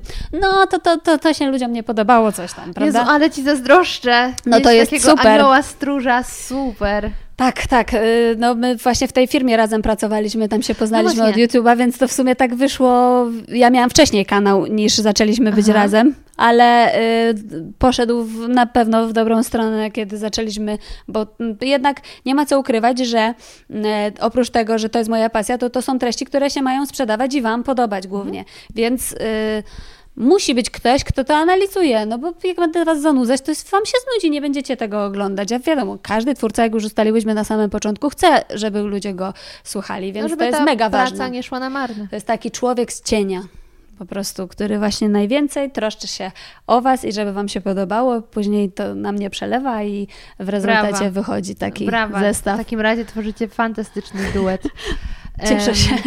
No i słuchaj, moja droga, ja naprawdę mogłabym z Tobą jeszcze długo rozmawiać, a To prawda. patrzę na e, dyktafon i ta rozmowa już długo Ale trwa. kto wytrwał do tej e, chwili jest naprawdę wielkim człowiekiem. Gratuluję, albo wyjątkowo się nudził. Albo wyjątkowo się nudził, potrzebował towarzystwa w tle. Także jest jeszcze wiele pytań, ale część z nich zadam sobie po prostu już e, poza kamerą. Natomiast jeśli jednak są szaleńcy, którym, którzy czują niedosyt i chcieliby jeszcze trochę posłuchać Pauli, to przypominam, drodzy patroni, że takie treści są właśnie dostępne dla Was. Patronite Audio, tam znajdziecie jeszcze materiał bonusowy, materiał premium do dzisiejszej rozmowy, czyli jeszcze więcej Pauli. Serdecznie zapraszam. No i to wszystko bardzo Ci dziękuję. Ja również bardzo dziękuję. I nie mogę się doczekać kolejnych odcinków nowego formatu i życzę wszystkiego dobrego. Bardzo dziękuję. Trzymajcie kciuki za nowy format. Trzymajcie kciuki, żebym dalej robiła tak, żeby Wam się podobało. No i oczywiście zapraszam też kogoś, kto tutaj trafił przeze mnie O. do śledzenia e, właśnie tego radioaktywnego podcastu, Bardzo bo jak dziękuję. widzicie, rozmowy długie, fajne i mm, no, od razu złapałyśmy fajny kontakt Prawda? od razu, tak od, od drzwi można powiedzieć, więc wydaje mi się, że nawet nie wydaje mi się, jestem przekonana, że masz e, talent do tych rozmów. O, Naprawdę. Dziękuję pięknie. M- Paula Myślę, Rodak. myślę, że akurat sam, same rozmowy y, chciałabym tak przeprowadzać jak ty. To jest, y, to jest bardzo, Polecam bardzo podcasty. fajne. Czas nieograniczony, uwaga dłużej przytrzymywana, także polecam. Dokładnie. Dzięki Pomyślę piękne. nad tym, jak jeszcze st- starczy czasu. Tak, jak starczy czasu.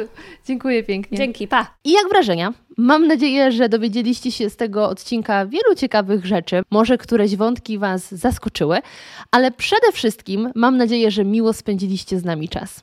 Podobnie jak na początku, tak teraz przypomnę, że poza podcastem radioaktywnym tworzę jeszcze podcast Zmacznego, w którym opowiadam nieznane historie o bardzo znanych produktach i potrawach, do słuchania którego już teraz gorąco Was zapraszam, a już słowem zakończenia kieruję ogromne podziękowania w stronę wszystkich moich patronów, czyli osób, które postanowiły wesprzeć moją twórczość na Patronajcie. To właśnie dzięki Wam powstają kolejne odcinki. I moi drodzy, przypominam, że w ramach podziękowań za Wasze wsparcie zapraszam Was już teraz do posłuchania materiału bonusowego, materiału ekstra do dzisiejszego odcinka, który jest dostępny w aplikacji Patronite Audio. I to wszystko z mojej strony. Bardzo Wam dziękuję i do usłyszenia już niedługo.